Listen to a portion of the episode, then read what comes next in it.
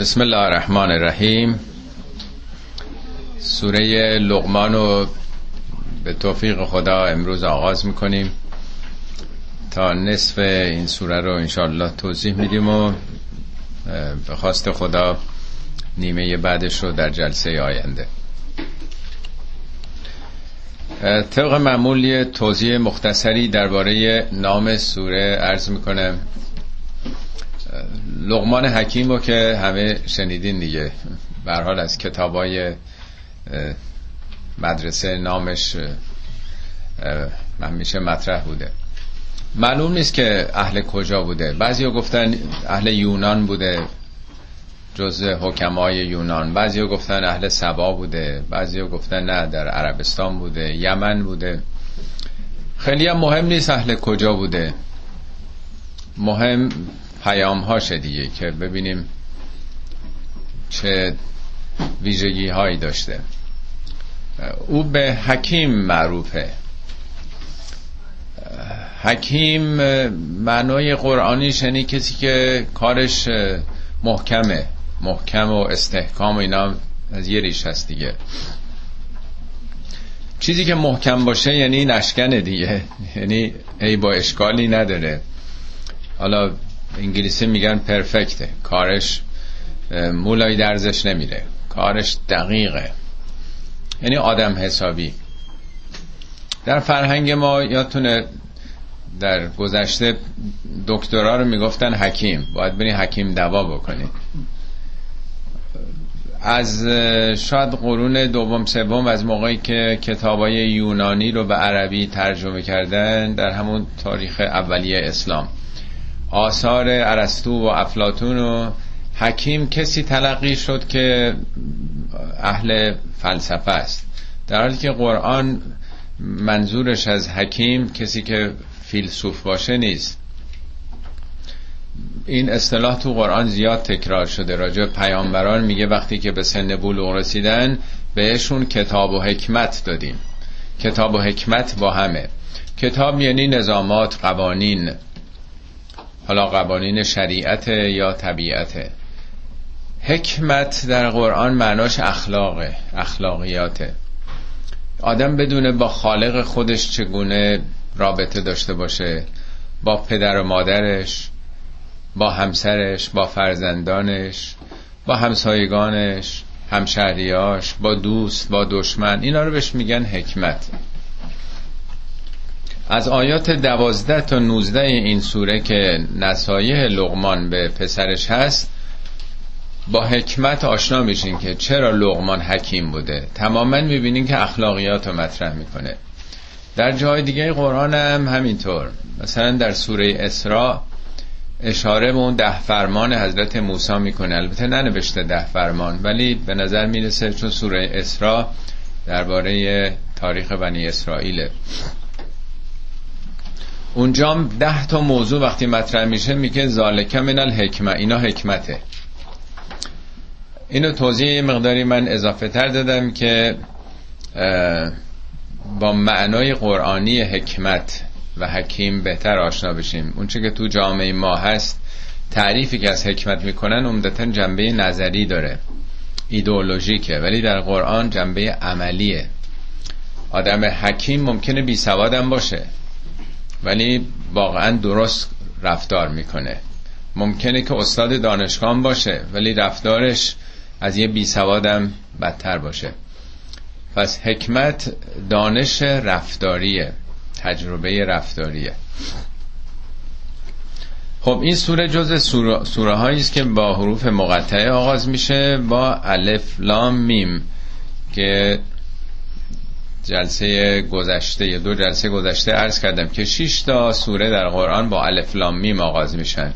دو تاش در ابتدای قرآن دو تا سوره بلند بقره و آل عمران یعنی سوره دو و سه که در دوران مدینه نازل شده. در رابطه با مسائل یه جامعه است که شکل گرفته.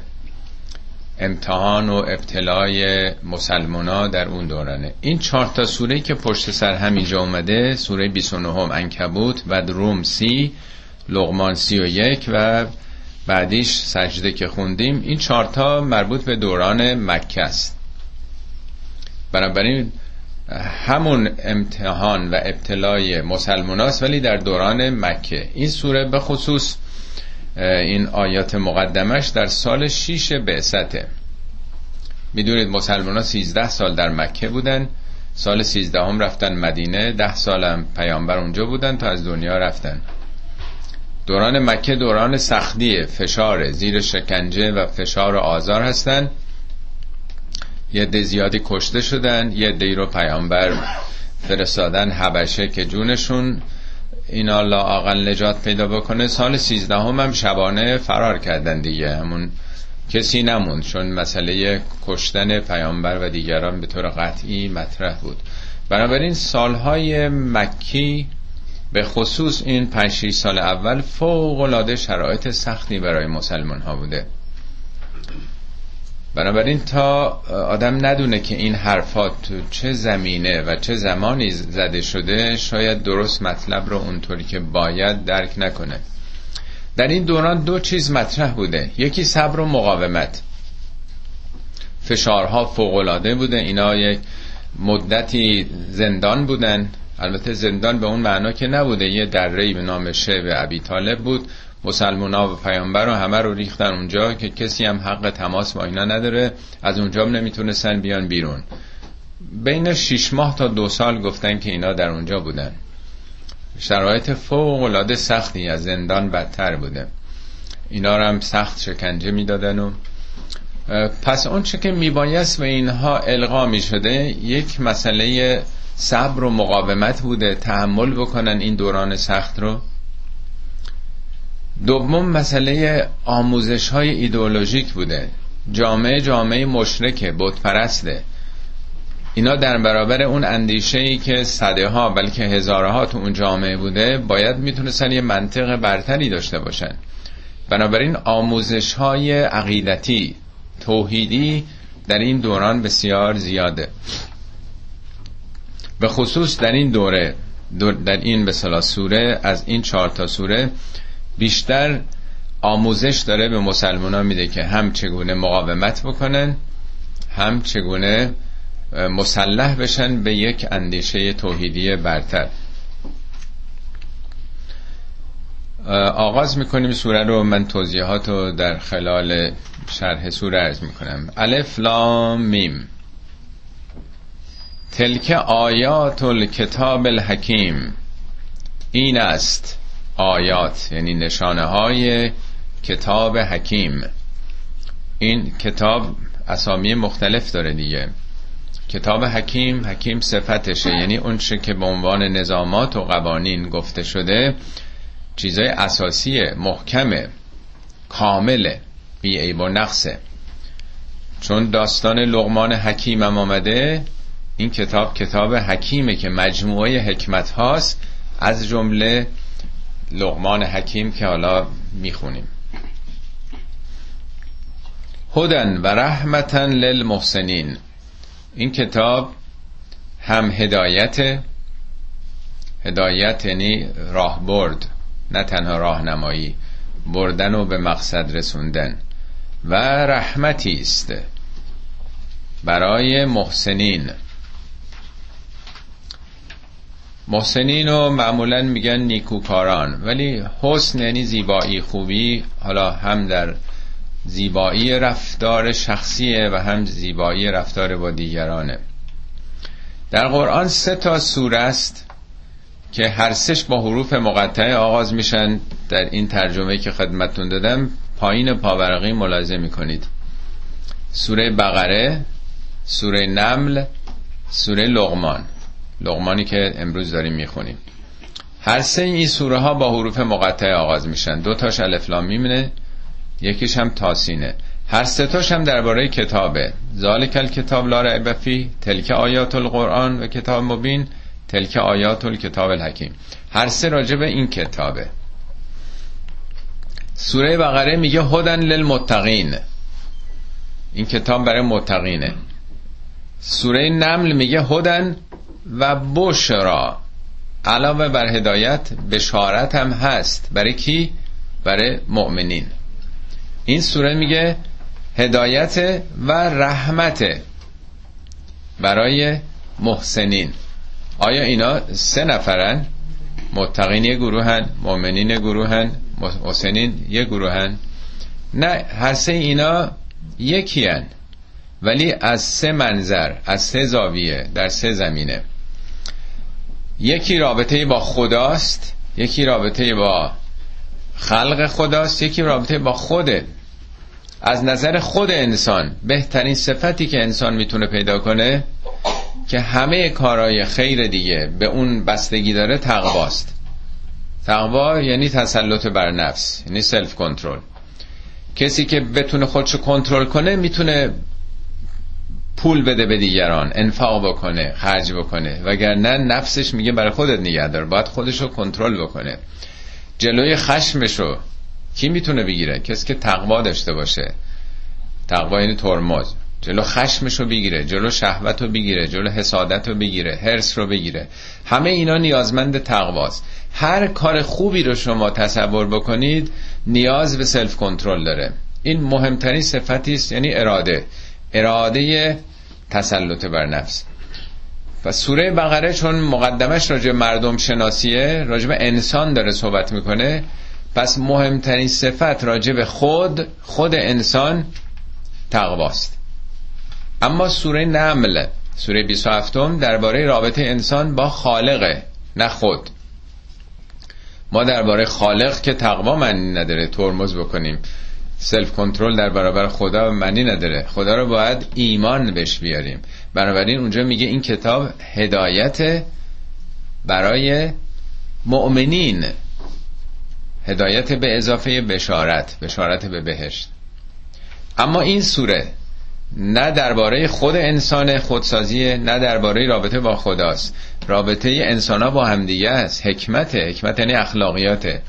مهمترین صفتی که انسان در رابطه با مردم باید پیدا کنه که ایمان نیست. به مردم باید احسان بکنه. رفتار زیبا داشته باشه. پس در واقع این ستا این ستا سوره هر کدوم از یه زاویه ای دارن انسان رو تعریف می‌کنن. یه وقت شما یه سیب رو دارین راجبش صحبت می‌کنید. یه موقع بحث خوشمزگیه میگین سیب شیرینه. یه وقت هست بحث قشنگی سیب سرخ زرد خیلی قشنگ زیباست. این یه موضوع بحثه. یه وقت هست راجب بوش صحبت می‌کنید. پس راجب هر چیزی میشه سه جور نگاه کرد. راجب این سوره اول بقره راجب خود سوره نم راجب رابطه با خداست. این سوره رابطه با خلق خدا. خود خدا خلق. این سه تا سوره از سه زاویه است. البته وسط های سوره نحل آیه 89 ظاهرا بله. این ستارم با هم جمع کرده. میگه این کتاب هدایته و بشارته و رحمته برای مسلمین. مسلم پس کسی است که رابطش با خودش تقوا باشه با خدا ایمان باشه با خلقم محسن باشه. مسلم یعنی تسلیم شده کامل. اونجا هر سه اینها رو دیگه داره میگه. جالبه که تو این سه تا سوره ای که حالا تو پاورقی ملاحظه می‌کنید ویژگی هم که از هر سه میده یکیه. الذین یقیمون سلات یک روی کرده به خدا سلات دوم یوتون زکات یا مما رزقناهم ینفقون. سومی هم بالآخرت هم یوقنون. این سه تا موضوع این پایه اصلیه در واقع. این سه شخصه که عملا یک شخص هستن. خب پس این کتاب راه های هدایت و رحمت رو به محسنین نشون میده یا اونا رو میرسونه به مقصد. کیا هستن؟ الذین یقیمون الصلات. اونایی که سلات رو اقامه می‌کنن. سلات رو ترجمه فارسیش معمولا برگردان برگردانش رو نماز گفتن.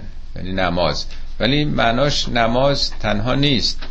سلات یعنی به خدا توجه کردن. دعا هم سلاته شما با خدا راز و نیاز می‌کنید سلاته میرین تو طبیعت غرق آثار خدا میشین اونم سلاته یکی از اشکال سلات همین نمازی که ما می‌خونیم.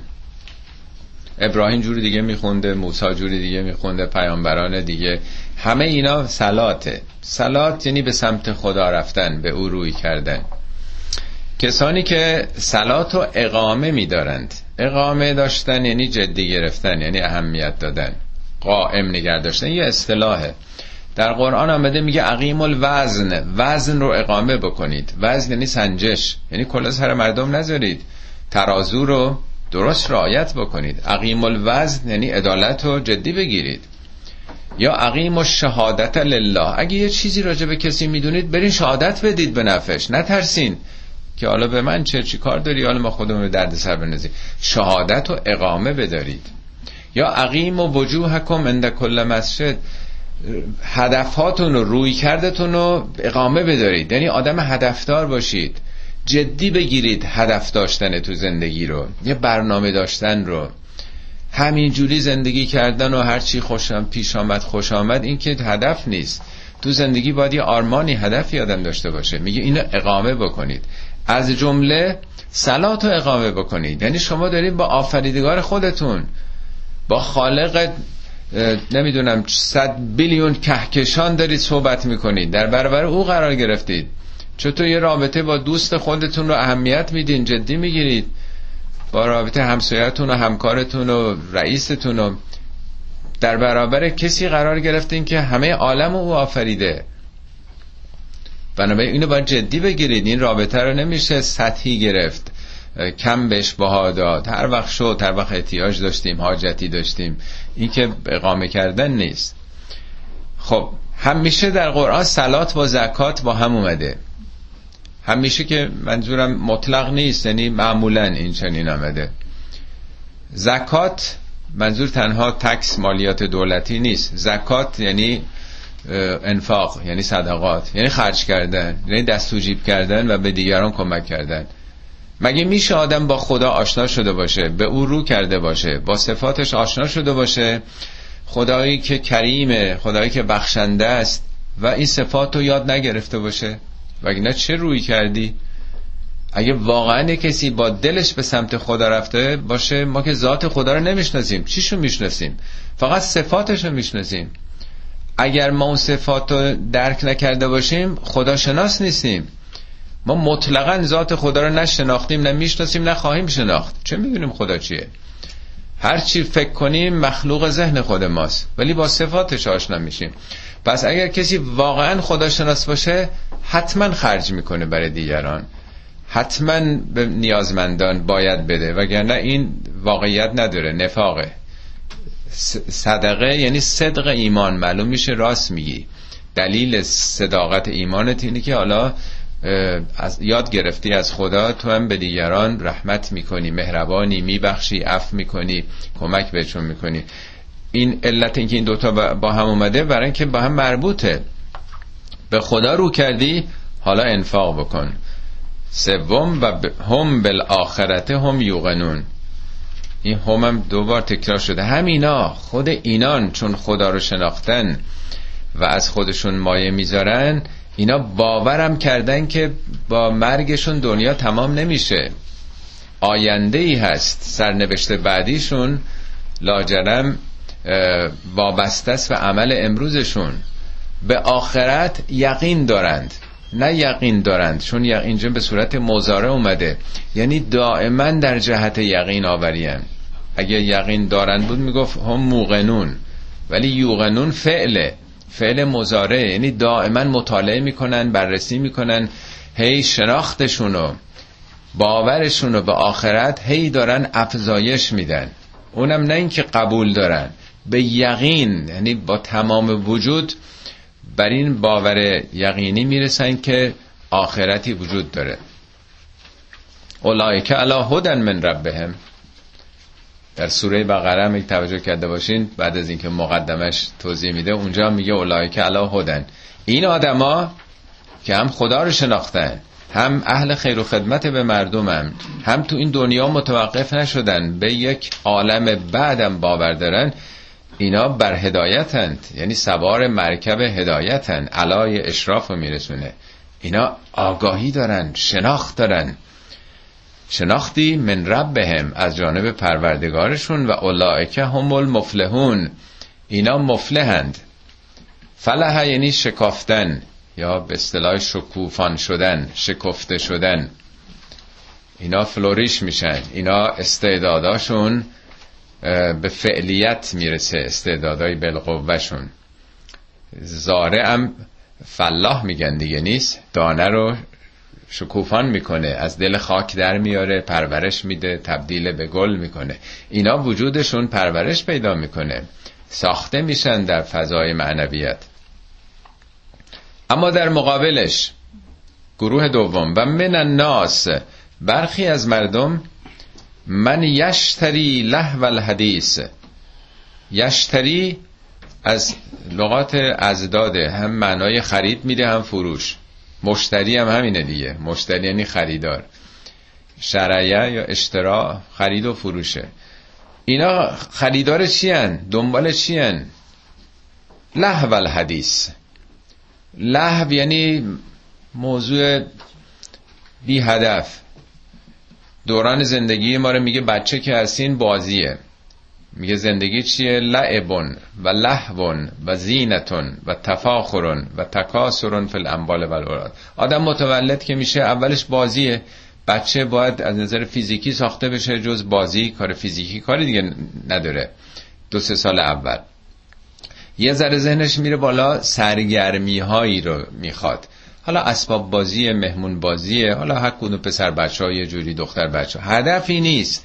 بازیه سرگرمیه. اینو بهش میگن لحو دنیا با لعب شروع میشه بازی بعد با لحو دوران به صلاح. قبل جوونی بعدش میشه زینتون.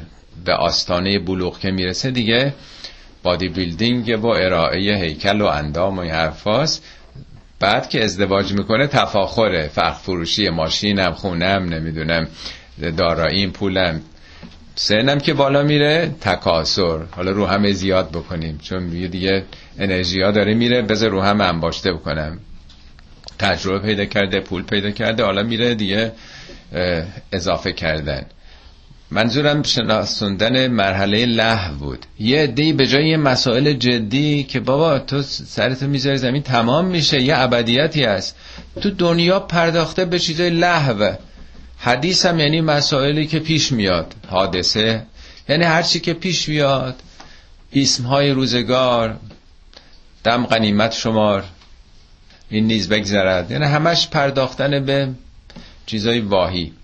یعنی اگه تو توی دانشگاه رفتی می‌خوای بعد از چهار سال به لیسانسی برسی ببین چه درسایی کمک می‌کنه به اون هدفت برسی. اگه می‌خوای پزشک بشی قاضی بشی هرچی می‌خوای بشی.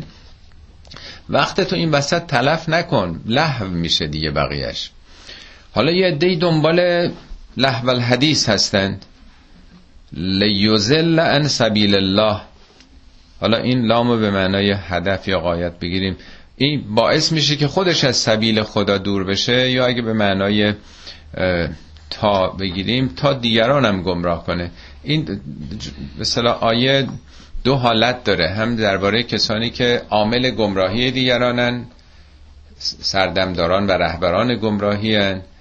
می‌تونه خود شخص معمولی هم باشه. یعنی به حال وقتی که اهداف اصلی رو فراموش می‌کنه هم خودش گمراه میشه هم دیگران رو گمراه می‌کنه فریب میده.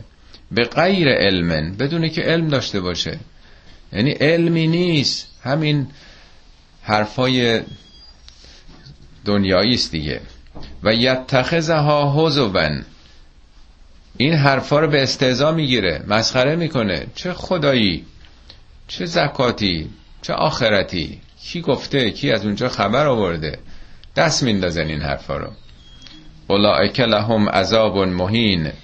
اینا براشون عذاب مهینی است. اینا چون متکبرن در برابرش عذابشون هم ضد تکبره. اهانت توهین یعنی پایین آوردن دیگه.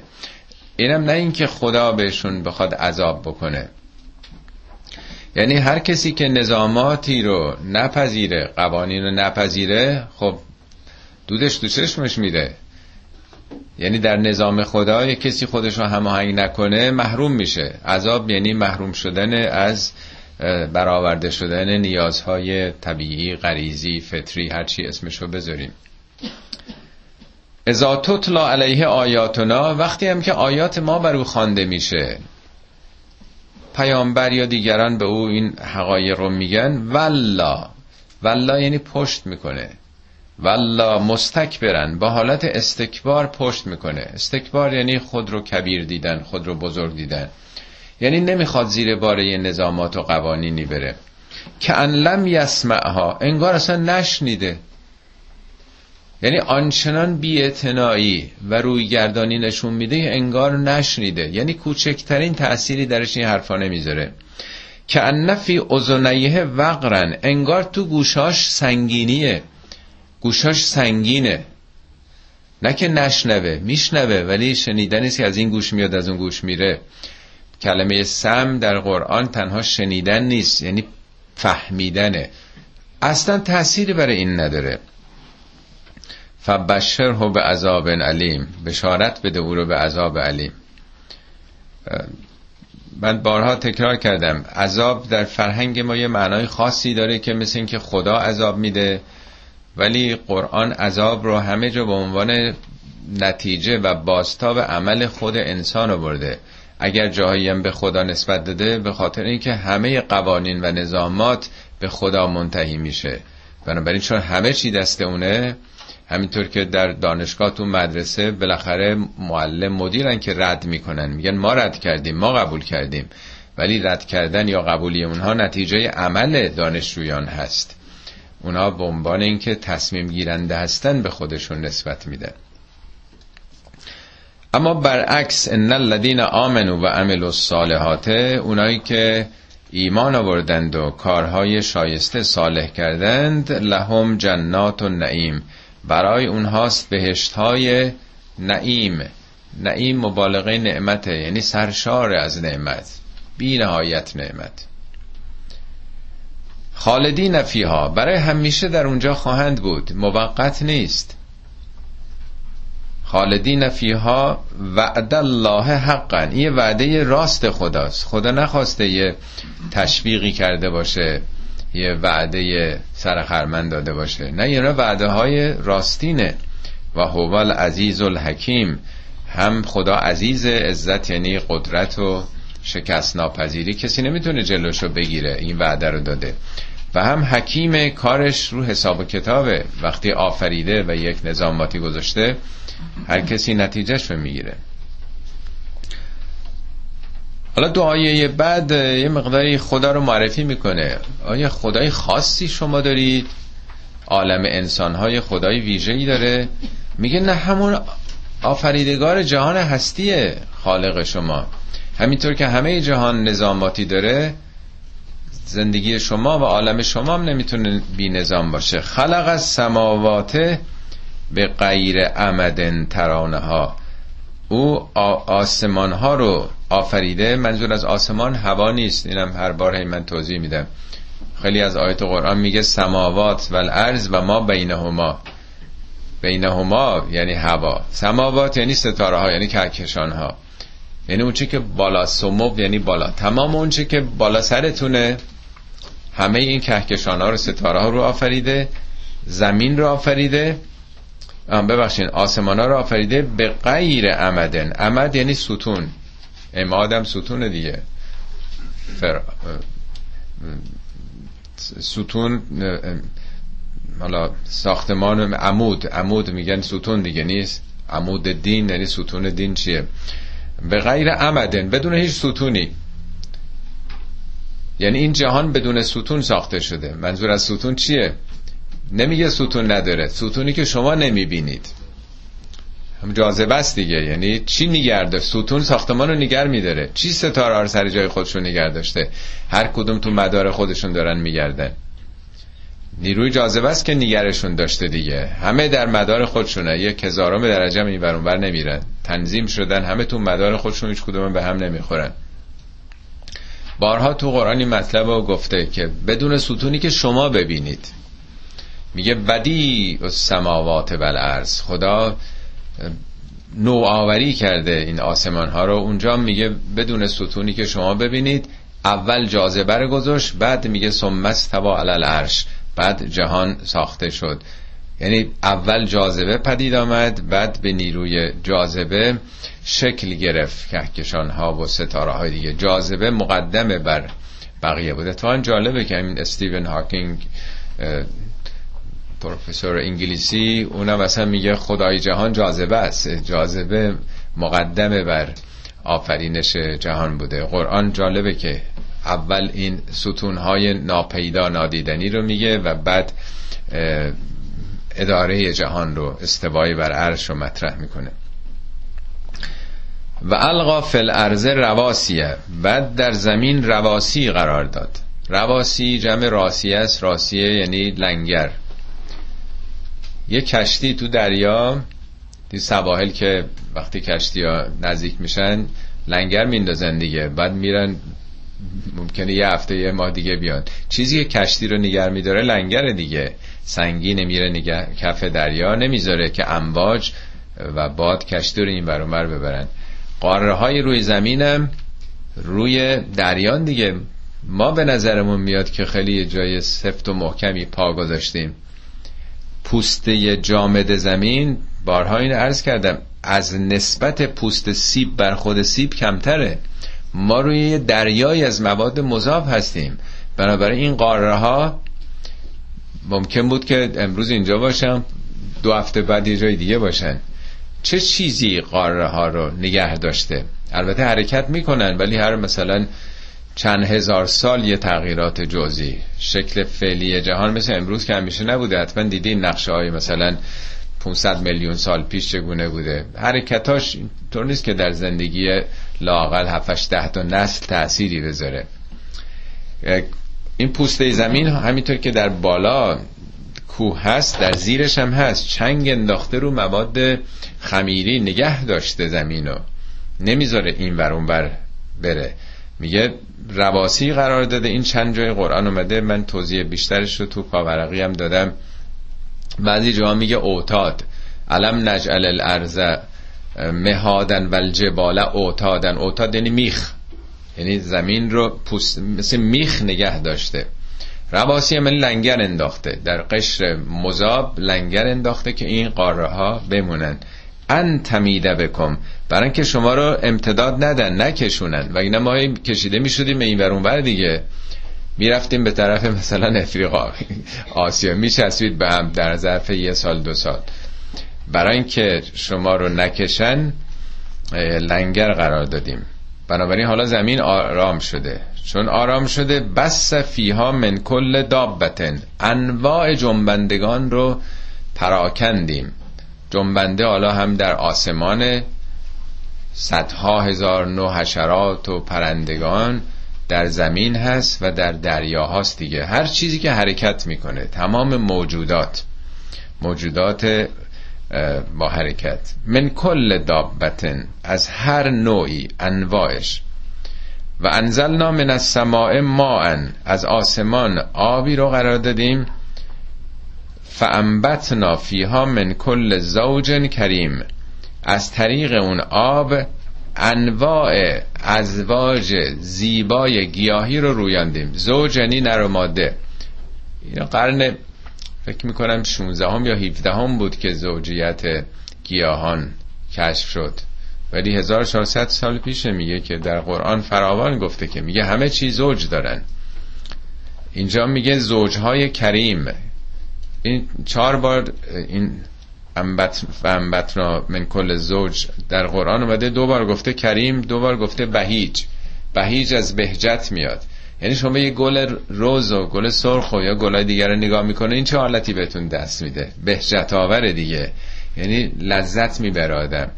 کریمم یعنی گرامیه زیباست با ارزشه. یعنی یه چیز واقعا حالا کرامت رو تو فارسی نمی‌دونم چی میشه بهش گفت. خیلی لغت معادلی نداریم. ولی چیزی که زیبا باشه با ارزش باشه برای چی گلو در گلدان می‌ذاریم؟ این کریمه دیگه. قابل احترامه آدم. جای مهمی می‌ذاره می‌خواد نگاش بکنه. عزیزه برای انسان. هازا خلق الله. خلقت خدا ایناست. این همه گل و ریحان و سبزه و این همه ستاره ها و کهکش ها خدا اینا رو خلق کرده. فعرونی مازا خلق الذین من دونهی؟ حالا به من نشون بدین. به جز خدا چی چی آفریدن؟ چی خلق کردن؟ اونا که شما دنبالش میرین؟ به توسل اونا به شفاعت اونا. مشرکین معاصر این آیات به شفاعت بتها معتقد بودن که اینا هؤلاء شفعاؤنا عند الله شفیعان ما نزد الله هن. میگه خب اونا چی آفریدن؟ خدا اینا را آفریده. به من نشون بدید. حتی یه چیز کوچیکم آفریدن. چرا خدا رو رها می‌کنید؟ سراغ اونا میرید. بل ظالمون فی ضلال مبین. نه چنین نیست. علتش این نیست که نمی‌دونن. بلکه چیه؟ ظالمون فی زلال مبین. ظالم تو فارسی ما فکر کنیم هر کسی به دیگری بد بکنه ستمگر باشه ظالمه. معنای ظلم اون کار خودش ظلمه. ولی ما ظلم به خدا می‌کنیم ظلم به مردم می‌کنیم ظلم به خودمون می‌کنیم. معنای ظلم مقابل عدالته. عدالت یعنی تعادل. یعنی همه چیش متعادله. ظلم یعنی سر جای خودش نیست. این گلدون گل الان عدالته که اینجاست. اگه رو زمین افتاده باشه این ظلمه. یعنی سر جای خودش نیست. یه اشکالی پیش آمده. یه ایرادی پیش آمده. هر چیزی سر جای خودش باشه تعادله. عدالت یعنی تعادل دیگه. درسته. جای خودش رو گرفته. در قرآن در سوره کف دفعه گذشته این عرض کردم.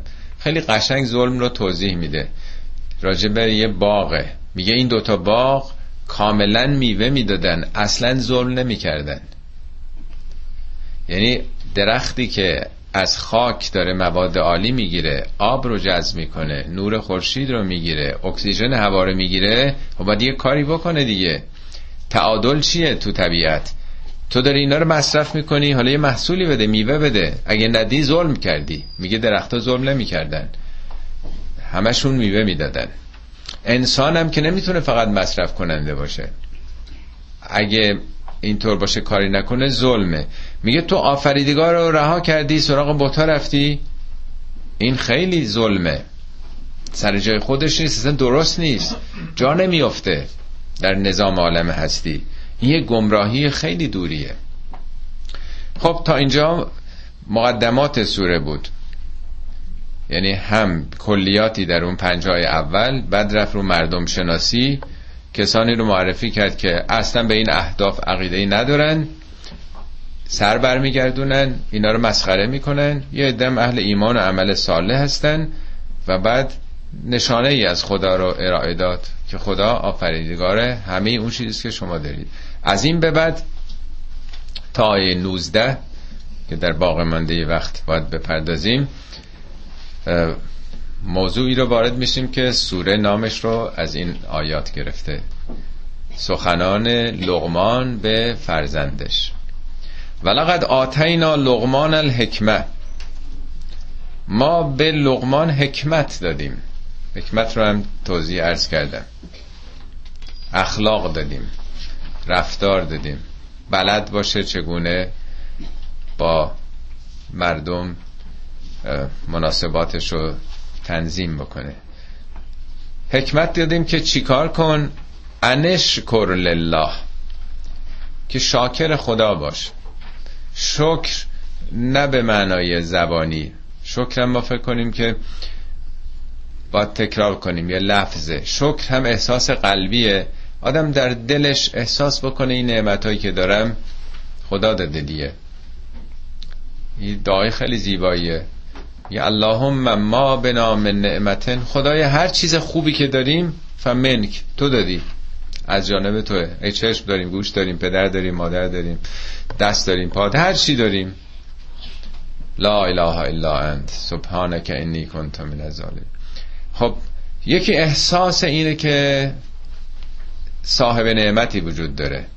دوم به زبان آوردنه. در قرآن میگه فاما به نعمت ربک فحدث. بگو انقدر مخفی نکن. پول داری بگو. دارم خدا رو شکر. الحمدلله وضعم خوب بوده. درآمد خوبی داشتم. خونه خوب زندگی خوب همسر خوب فرزند خوب. آدما نمی‌خوان بگن که مبادا کسی ازشون بگیره. همیشه ای بابا داره میگذره دیگه. چاره ای نیست. بالاخره یه نون و پنیری می‌رسه. چرا آدم باید بخواد نادیده بگیره پنهان بکنه؟ نه الحمدلله خیلی خوبه. سلامتیم خوبه شکر. خودش با آدم کمک می‌کنه روحیه میده که خیلی خوبه بالاخره آدم سنی رسه بالاخره کیه که گرفتاری نداشته باشه. مهمتر از همه شکر عملیه. میگه اعملو آل داوود شکرن.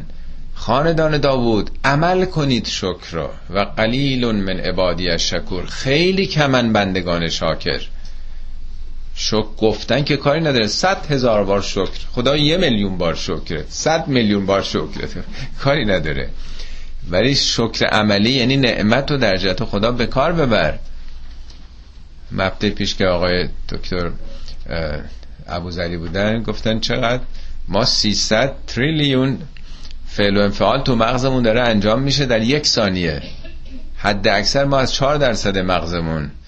استفاده می‌کنیم. یعنی شکر مغز رو 4 درصد به جا بردیم. 96 درصدش از بین داره میره میره زیر خاک. چشم داده گوش داده خدا به ما. تمام میگه نعمت که دادیم درست ازش استفاده کن.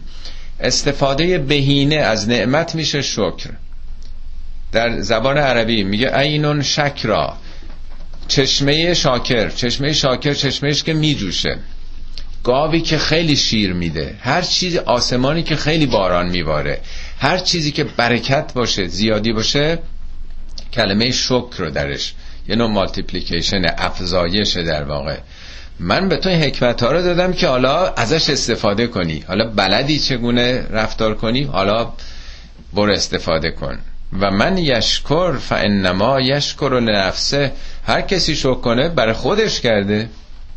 به نفع خودشه و من کفره کفر مقابل شکر اغلب مقابل ایمان هم هست. هر کی که کفر کفر یعنی ندیده گرفتن انگار نه انگار این امکانو داریم این مغزو داریم این چشمو داریم گوشو داریم سوادو داریم.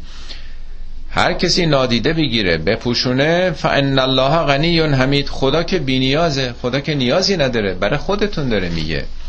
شکر خدا نه اینکه خدا اونجا وایساده که ما بالاخره بگیم خیلی ممنون متشکریم. توی خیابونای تهران یادم یه تابلو این تابلوها زیاد بود. نماز تشکر از خداست. خدا تشکر می‌خواد چیکار که ما تشکر کنیم؟ تشکر کنین که باز بهتون بده. نه شکر استفاده بکنین. و اینا خدا هم غنیه یعنی بینیاز هم حمیده یعنی حمد شده است. هزار بارم هی خدا رو حمد کنید چیزی به اون اضافه نمیشه. حمد شده مطلقه. نه به حمد شما نیاز داره نه به که کاری برای خدا بکنید. و ازغال حالا میگه ما اینا رو دادیم به لغمان حالا سخنان لغمان و ازغال لقمان لبنهی موقعی که لغمان به پسرش می‌گفت گفت و هو یعزهو در حالی که موعظه می‌کرد. یعنی موقعی که در مقام موعظه بود و نشسته بود با پسرش پندهایی بده گفت یا بنیه. بنیه مفهومش در واقع پسرکمه. پسر عزیزم پسر دلبندم. حالا من ترجمه کردم پسرم. مفهوم یه مقداری محبت آمیز داره. فقط یه پسرم نیست. پسرم برو اینو بخر برو این کارو بکن برو مثلا برای من این کارو بکن. یه معنای خیلی لطیفی داره. پسرکم پسر عزیزم. لا تشرک بالله. هیچ چیزی رو در کنار خدا قرار نده. با خدا شریک نکن. یعنی انگیزه غیر توحیدی نباش نداشته باش. همه چیز از اون ناشی شده. ان الشرک لظلم عظیم. شرک ظلم عظیمیه. خوب دقت بکنید این که در قرآن میگه خداوند همه گناهانو میبخشه جز شرک. شرک ظلم عظیمیه. شرک آفت ایمانه. مثل خوره ایمان رو از بین می‌بره. برای اینکه شرک ظلم عظیمیه. این یک. ده تا مطلب در اینجا نقل شده. ده دستور اخلاقی. اول با خدا آغاز میشه. رابطه خدا انسان با خالقش باید مبهدانه باشه. مخلصانه باشه. گرفتار شرک دخالت دادن پیامبرانش و انبیاءش و اولیاءش و یا قدرتمندان زمانه و یه چیزی از این خواستن و یه چیزی از اون خواستن از این ترسیدن و چشم طمع به قدرت و ثروت دیگران داشتن همه اینا شرکه. دومیش درباره والدینه. و وسین الانسان به والدیه. ما انسان رو توصیه کردیم نسبت به والدینش. این نون داشته نونش افتاده. والدینهی بوده. ولی نونش حذف شده نظر قرائت ساده تره منظور از سفارش یعنی سفارش احسان کردیم سفارش خوبی کردیم. همه جا در قرآن بعد از توحید احسان به پدر و مادر اومده. یعنی دومین مطلب مهم بعد از پرستش خدا در قرآن احسان به والدینه. حالا توضیح میده. والدین میره سراغ مادر. نقش مادر خیلی مهمتره. حملت هو امهو وهنن. مادرش او رو حمل کرده یعنی دوران حاملگی. وهنن. وهن یعنی سستی یعنی با زحمت. یه بار سنگینی دیگه. حالا تنها بارم نیست. اون احساس هایی که مادر داره سستی بهش دست میده دیگه. یه تغییرات هورمونی یه مرتبه ایجاد میشه دیگه. در نه ماه. وهنن علا وهنن. وهن روی وهن.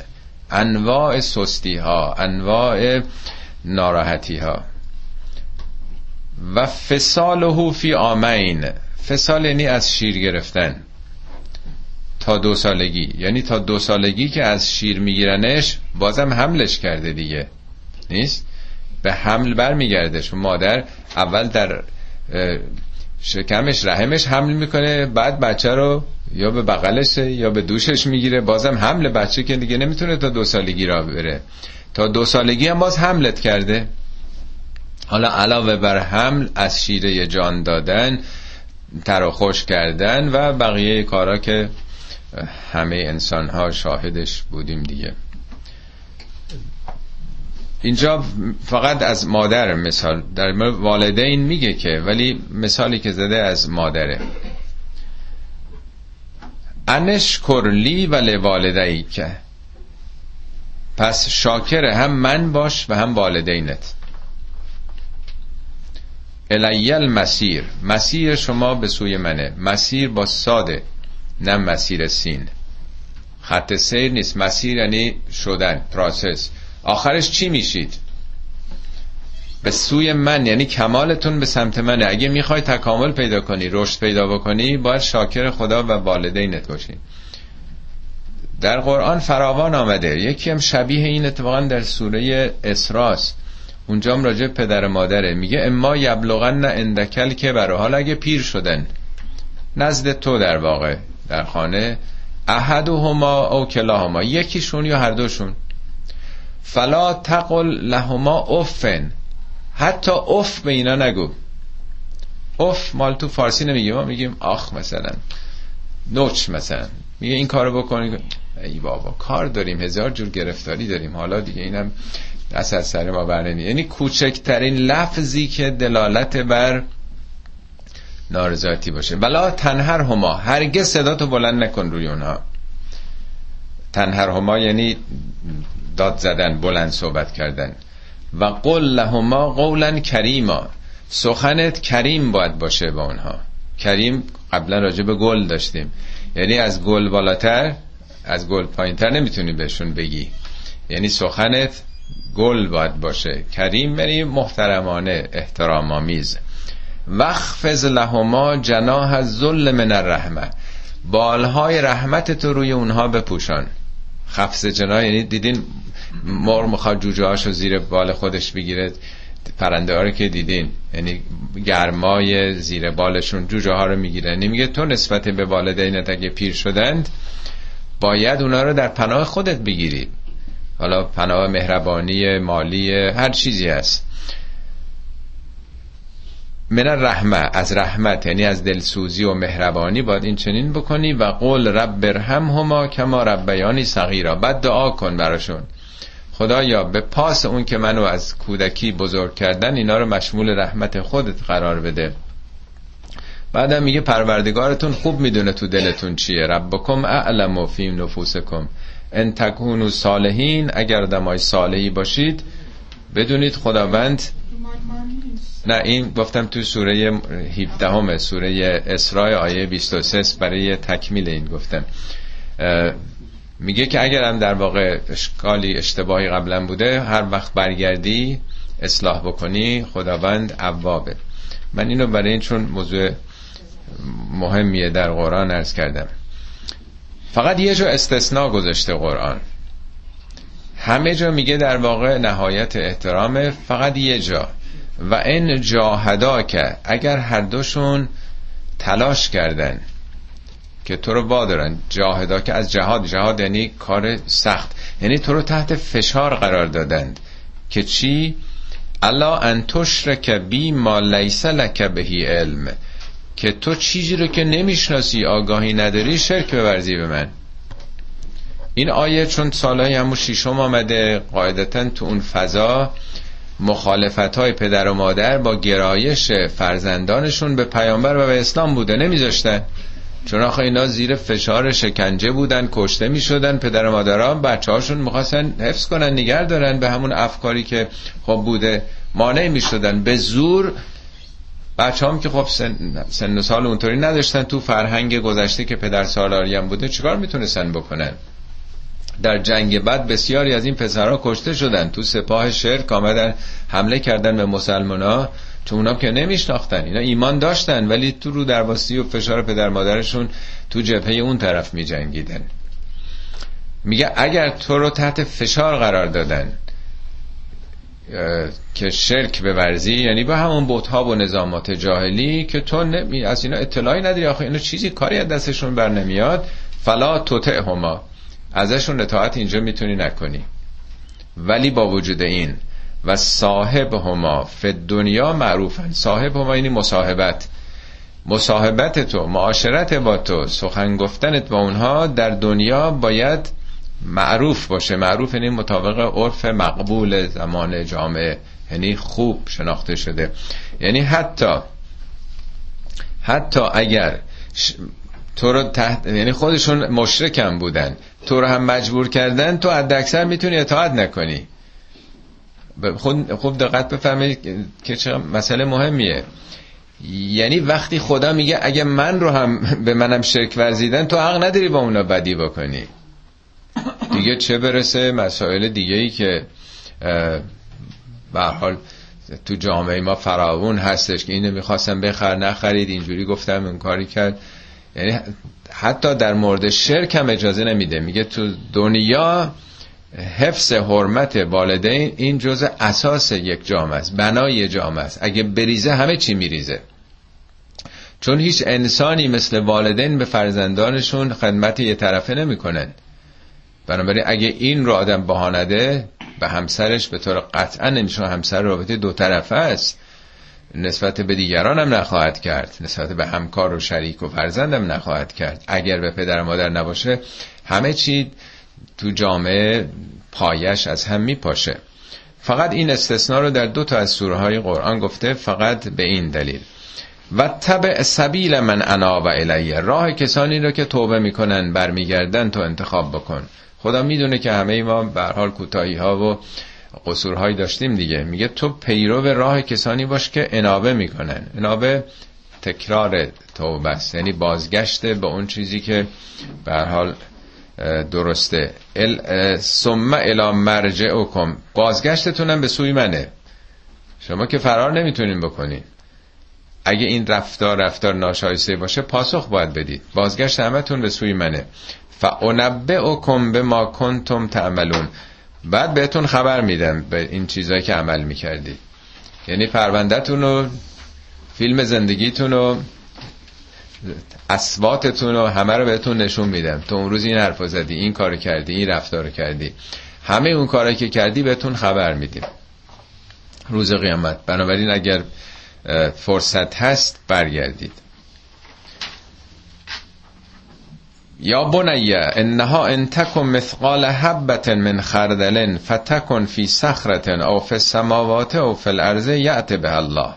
ان الله لطیف خبیر. مطلب بعدی. پسر جان پسرکم.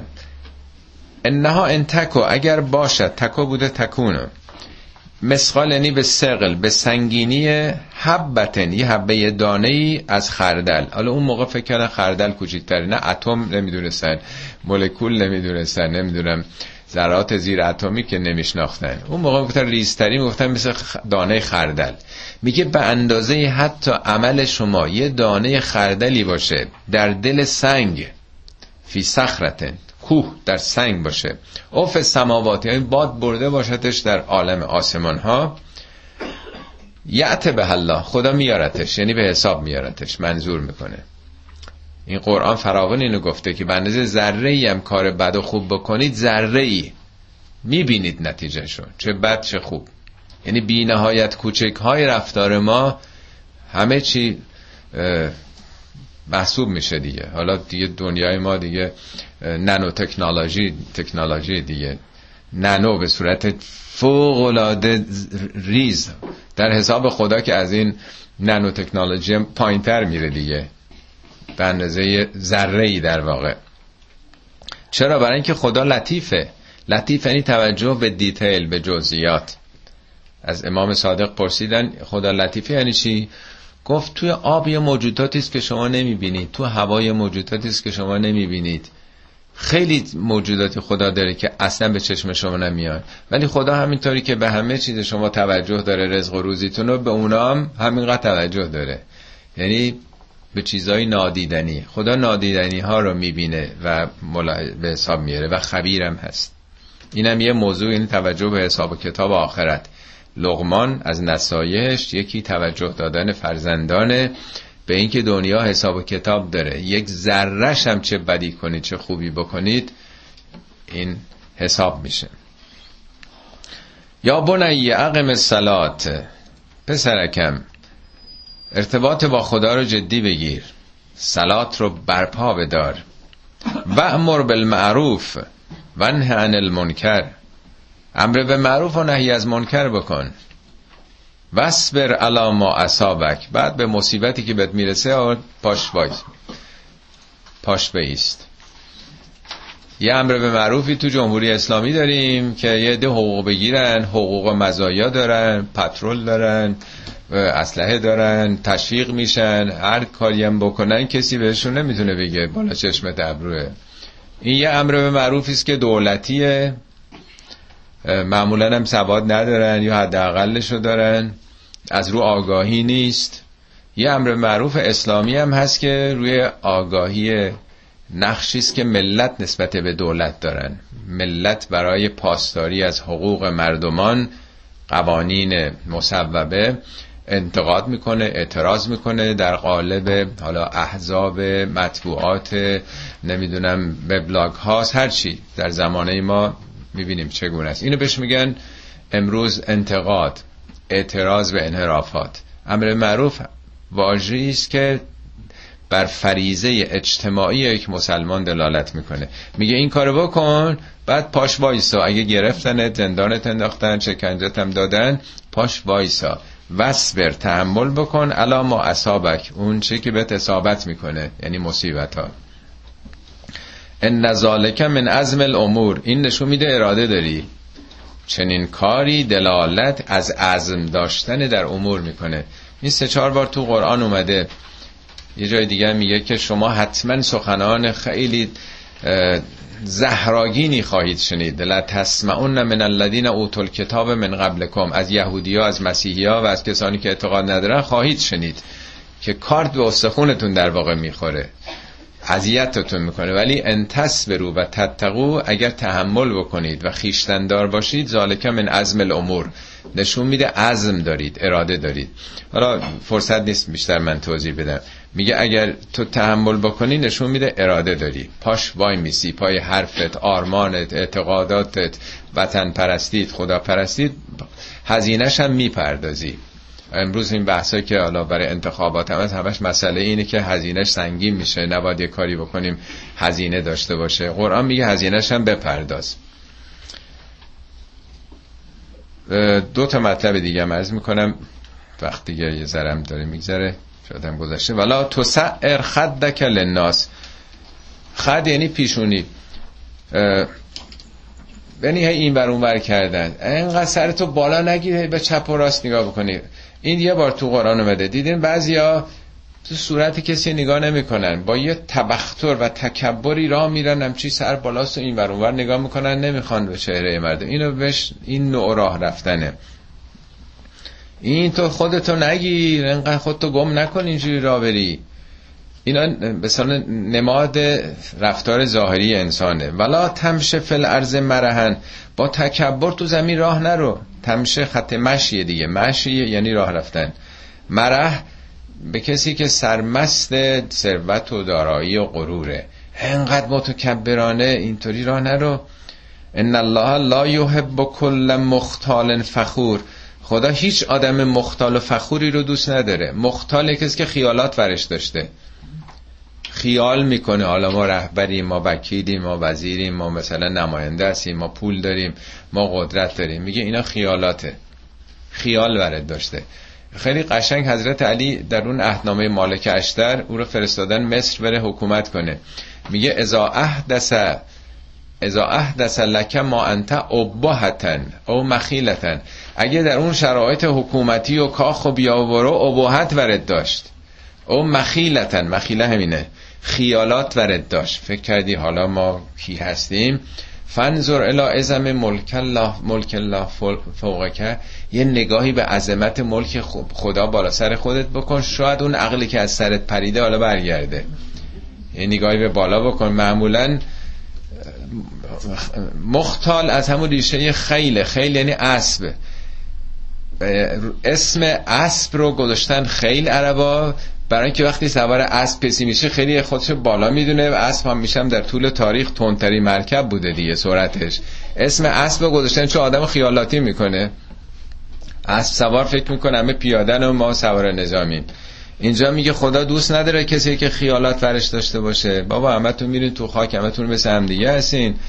ول کنی خیالات و این منیت ها رو. فخورم یعنی پوز. آدمایی که پوز پیچ می‌کنن دیگرانه نیست؟ فخر فروشی. و آخریش وقصد فی مشیکه در مشیت قصد یعنی میانه رو. منظور تنها راه رفتن نیست. میگه خط مشه. آقا اگه تو business ی تو تجارتی تو تدریسی هر چی هستی آدم میانه روی باش. نه چپ رو باش نه راست رو باش نه افراط کن نه تفریط. واقصد فی مشیک که در مشی زندگیت میانه رو باش. واغضض من صوتک که صداتم بیار پایین. پایین آوردن صوت. بعضیا به اتکای قدرت حنجره‌شون تو مجالس دیدین که صداشون بلند می‌کنن بقیه ساکت میشن دیگه. نه به قدرت منطق استدلال. هی با بلند کردن صدا می‌خوان دیگران ساکت کنه حرف خودشون رو بزنن. میگه صداتو بیار پایین. ان انکر الاسوات لصوت الحمیر. بدترین صدا صدای اولاغه. این دیگه. انکر الاسوات انکر الاسوات یعنی انکر یعنی کسی آدم چیز انکار داره دیگه بعدش میاد. یعنی میگه هر صدات خالصه هر چقدر بالا ببری دیگه حد اکثر میشه مثل اون صدا دیگه. این بدترین صدا اونه. یعنی مثلا مشکل صوتی ایجاد نکنید. اینم خودش یه نوع به صلاح آلودگی محیط دیگه. حالا فضا آلوده میشه یکم نظر صوتی. خب اینا نصایح لغمان بود. حالا بعد موضوعات دیگه نعمات خداست که دفعه بعد انشالله می‌رسیم. صدق الله العلی العظیم. بسم الله الرحمن الرحیم. سوره لغمان جلسه دوم از آیه 20 به بعد. خب جلسه گذشته بحث کسانی بود که انکار می‌کنن آیات خدا رو. در چندین آیه به خصوص در مقدمه سوره خوندیم. بعد از اون 19 آیه نسای لغمان حکیم به فرزندش بود. حالا برمیگردیم دو مرتبه به همون مطلب اصلی سوره.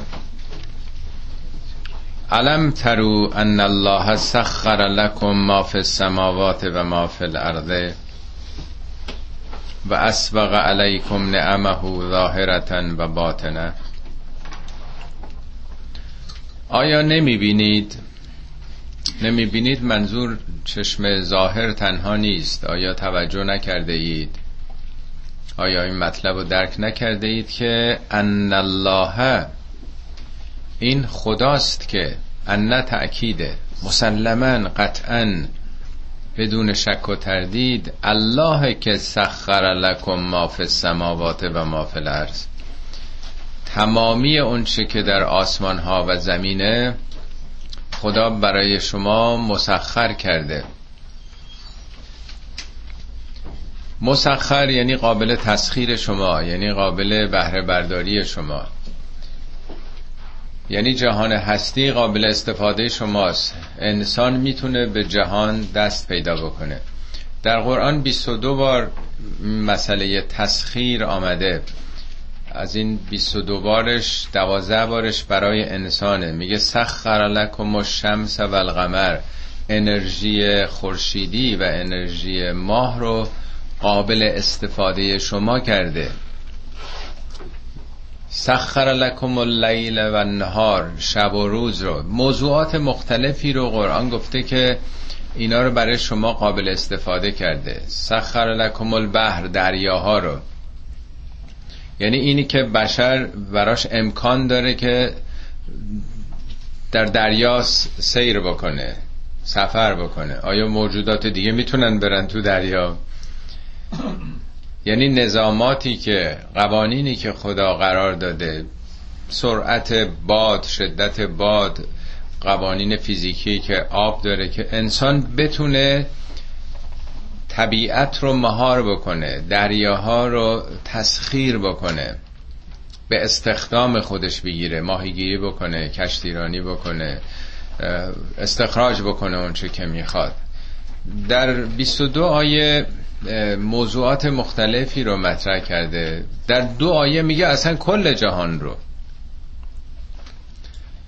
یعنی بشر نه اینکه بشر امروزی ما بتونیم بر طبیعت تسلط پیدا کنیم.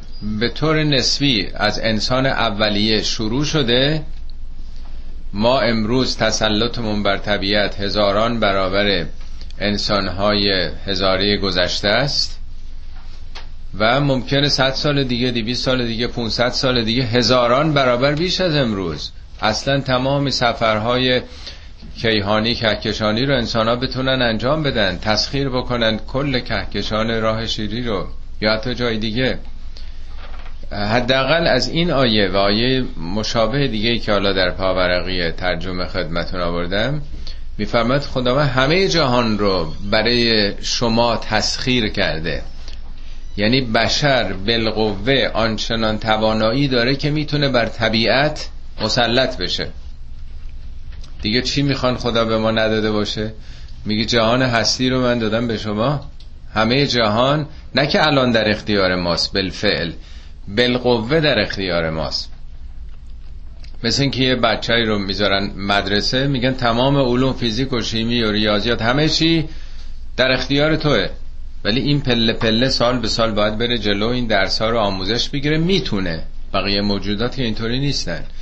پس انسان در قابلیتش تسلط بر طبیعت و در اختیار خود گرفتن همه جهان هستیه. علم تره نمی بینید که دارید می‌تونید دنی جلوتون بازه. سخر لکم ما فی السماوات. هر آنچه در سماواته سماوات هم نه به هوا. یعنی اون که بالای شماست یعنی تمام کهکشان ها و همچنین همه اونچه که در زمینه رام شما شده. حالا رام و انسان باید بره استفاده کنه دیگه تسخیر کنه.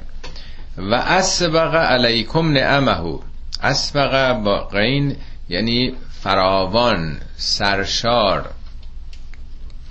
نعماتش یکی دوتا نیست. اسبق علیکم نعمهو. نعماتش رو بر شما فراوان کرده. در جای دیگه قرآن هست ان تعدوا نعمت الله لا تحصوها. هر چقدر هم بخواین بشمرید نعمات خدا رو نمی‌تونید. از دست و زبان که برایت که از عهده شکرش به در آید. میگه در هر نفسی دو نعمت موجود است و بر هر نعمت شکری واجب. ما هر یه نفسی که می‌کشیم خودش دو تا شکر داره.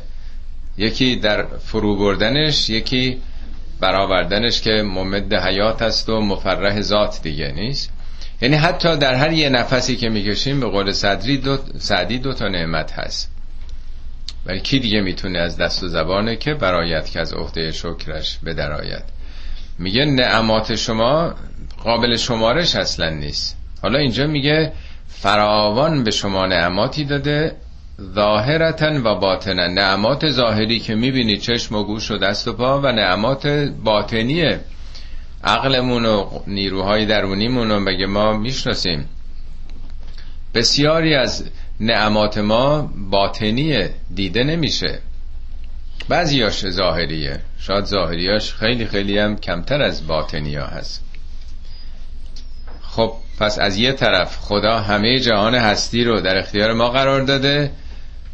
وجودمونم سرشار از نعمات ظاهری و باطنی کرده ولی با این حال و من الناس من یجادل فی الله. بعضیا درباره خدا مجادله می‌کنه. چه خدایی؟ طبیعت. خود به خود به وجود آمدیم. قوانین طبیعت ما رو ساخته. مجادله می‌کنن بحث می‌کنن انکار می‌کنن. چگونه؟ به غیر علم. بدون دانش. یعنی یه استناد علمی ندارن که بگن خدایی نیست. ولا هدن و نه هدایتی. حالا دانش رو آدم خودش به دست میاره. مکتسبات فردی انسانه. میره تجربه می‌کنه تفکری می‌کنه علم و دانشی به دست میاره. هدایت در زبان عربی یعنی راهبر. رهبر. یه کسی میاد مرشد آدمه معلم آدمه مربی آدمه. نه خودش به یه درک و دانشی رسیده نه یه کسی دیگه این رو رهبری کرده بهش گفته ولا کتاب منیر و نه یه کتاب نورانی و روشنی از جانب خدا. یعنی نه خود نه خلق خدا نه خدا. به هیچ یک از این سه منبع شناخت دسترسی نداره. با وجود این رد می‌کنه. اون خدایی رو که جهان رو در اختیار شما گذاشته. تمام وجودتون هم غرق نعمات ظاهری و باطنی کرده قبول نمی‌کنه. و ازا قیل لهم اتبعوا ما انزل الله وقتی هم که بهشون گفته میشه که پیروی کنید از اون چی که خدا نازل کرده یعنی هدایتی که خدا فرستاده پاسخشون چیه؟ قالو بل نتبع ما وجدنا علیه آباءنا. نه من ما همون چیزایی که پدرانمون بهش معتقد بودن از همون پیروی می‌کنیم. این شاید نمی‌دونم ده 15 بار در قرآن اومده. مشکل همه معاصرین پیامبران همین تقلید از فرهنگ حاضر بوده. پدرانمون اینجوری می‌گفتن. از قدیم اینجوری شناختیم. حالا هم شاید 99 درصد مردم همینطور. ناخداگاه آدم زود به چیزهایی که خو گرفته. اعتمادش به اون چیزیست که پدر و مادراش گفتن نسل های قبل گفتن جا افتاده. مگه میشه که اینا باطل بوده باشه؟ حداقلش تو زمان ما میگیم مگه همه اون چیزایی که به ما گفتن حق بوده و حق شیش دنگش دست ماست پس چرا قد عقب افتاده هستیم؟ و چرا دیگران از ما جلو افتادن؟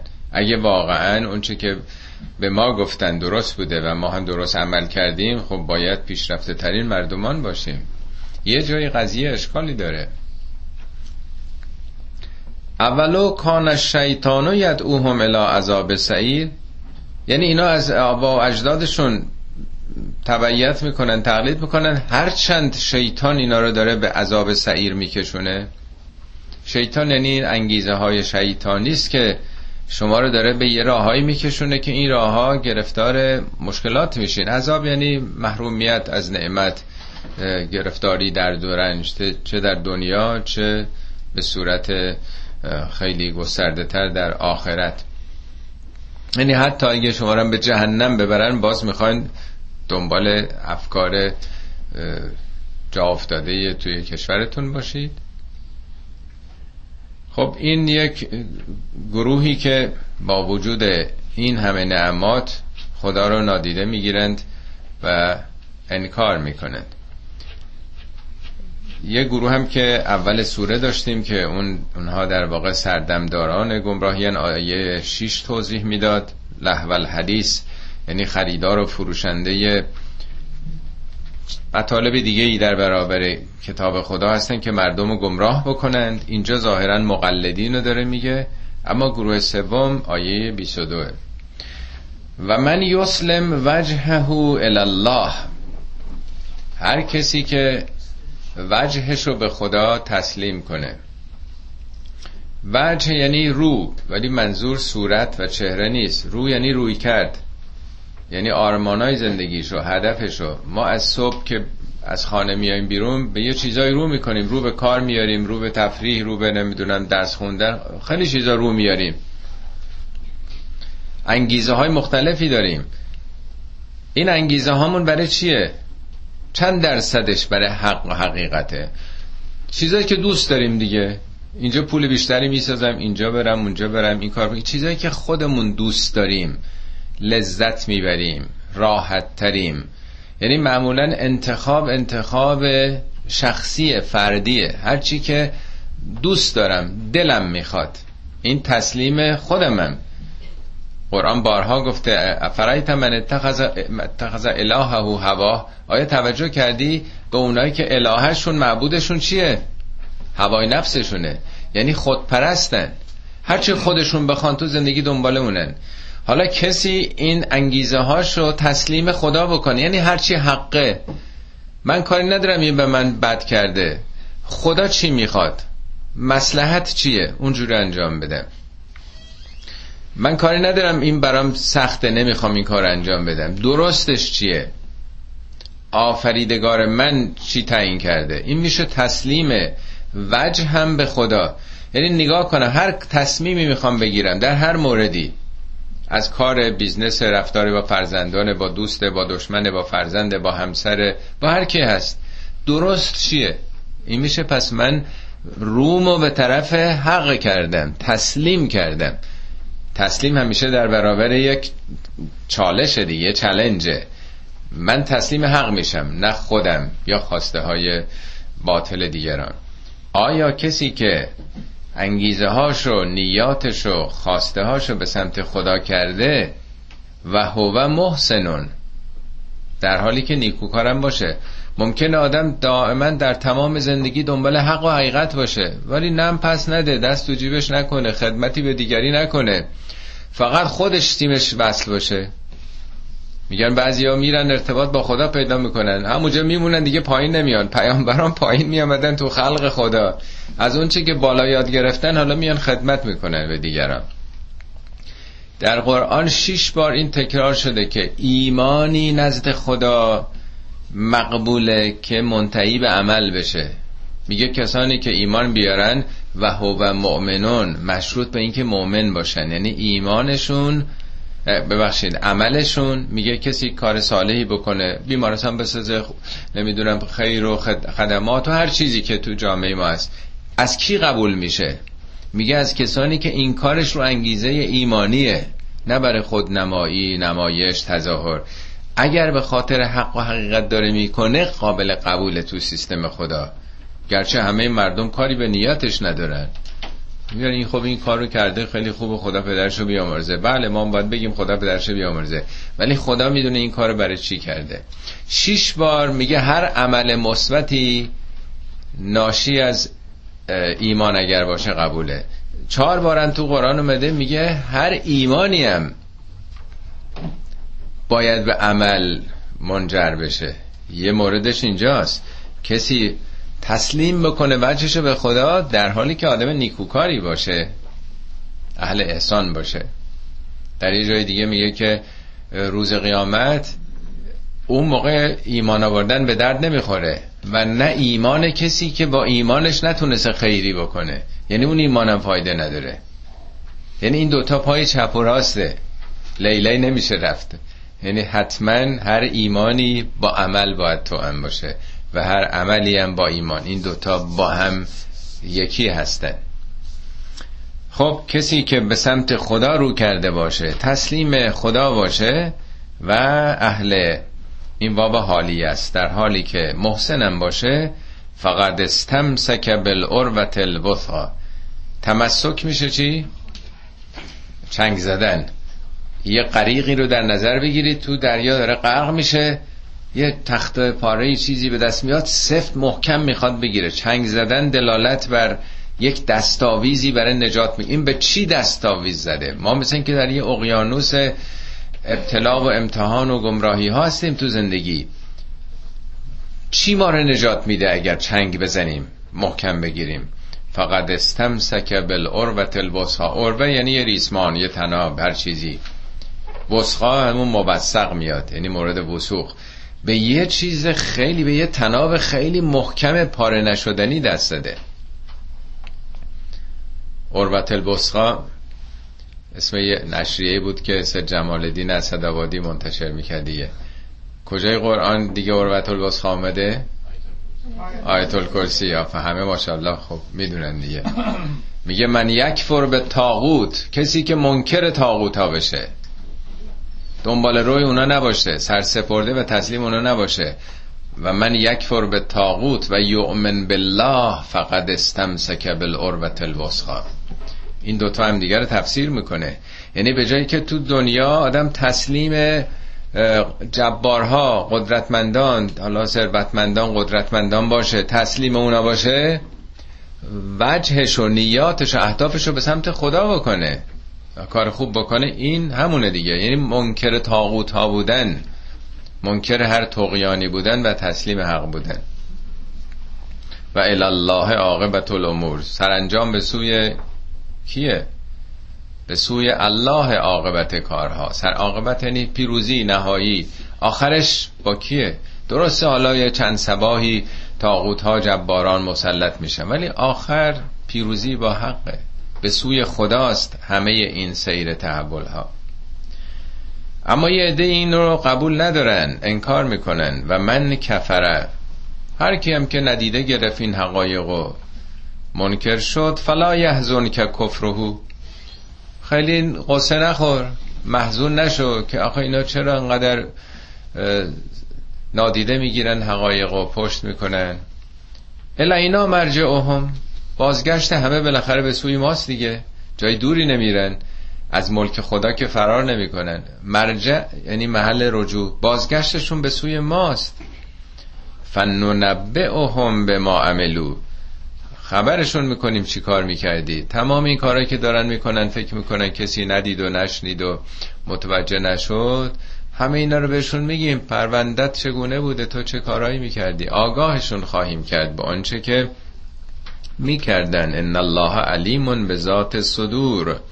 خداوند به ذات سینه ها ذات یعنی درون. سینه یعنی اینا اصطلاح دیگه. سینه آدم مثل که مخزن تمام اسرارشه اطلاعاتشه. تمام اون چی که فکر می‌کنه. ما حالا میگیم تو دلش چی میگذره. حالا دل هم به تعبیر قرآن در سینه است. قلوب التي فی الصدور. دلتون که در سینه است. خدا همه چی رو می‌دونه و رازهای شما آگاهه. نمتعهم قلیلا.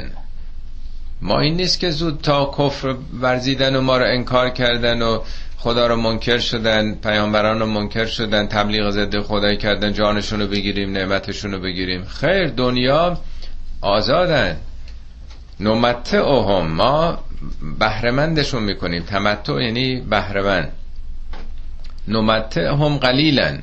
نه اینکه مختصر بهشون میدیم. این شش هفت از آیات قرآن این رو آورده در این پاورقیات توضیح دادم دنیا رو میگه قلیله در برابر آخرت. میگه دنیا قلیله و آخرتو خیرون. آخرت بهتره. یعنی قلیل صفت دنیاست چون همه چیش مختصره در برابر بینهایت آخرت. اینو اشتباهی وقت نکنین که خب یه مختصری بهشون میدیم. نه دنیا رو بهشون میدیم که قلیلا. این بارها تو قرآن این اصطلاح درباره دنیا به کار رفته و جا میگه عاجله است. مثل برق میگذره با عجله و شتاب. یه جا میگه قلیله. ما تو دنیا بهرهمندشون می‌کنیم اینا رو. ثم نزتر رهم الى عذاب قلیز سپس اونها رو نزتر رهم نزتر از استرار دیگه. استرار میشه چی؟ یعنی جبری دیگه به اجبار. آدم به انتخاب خودش نیست.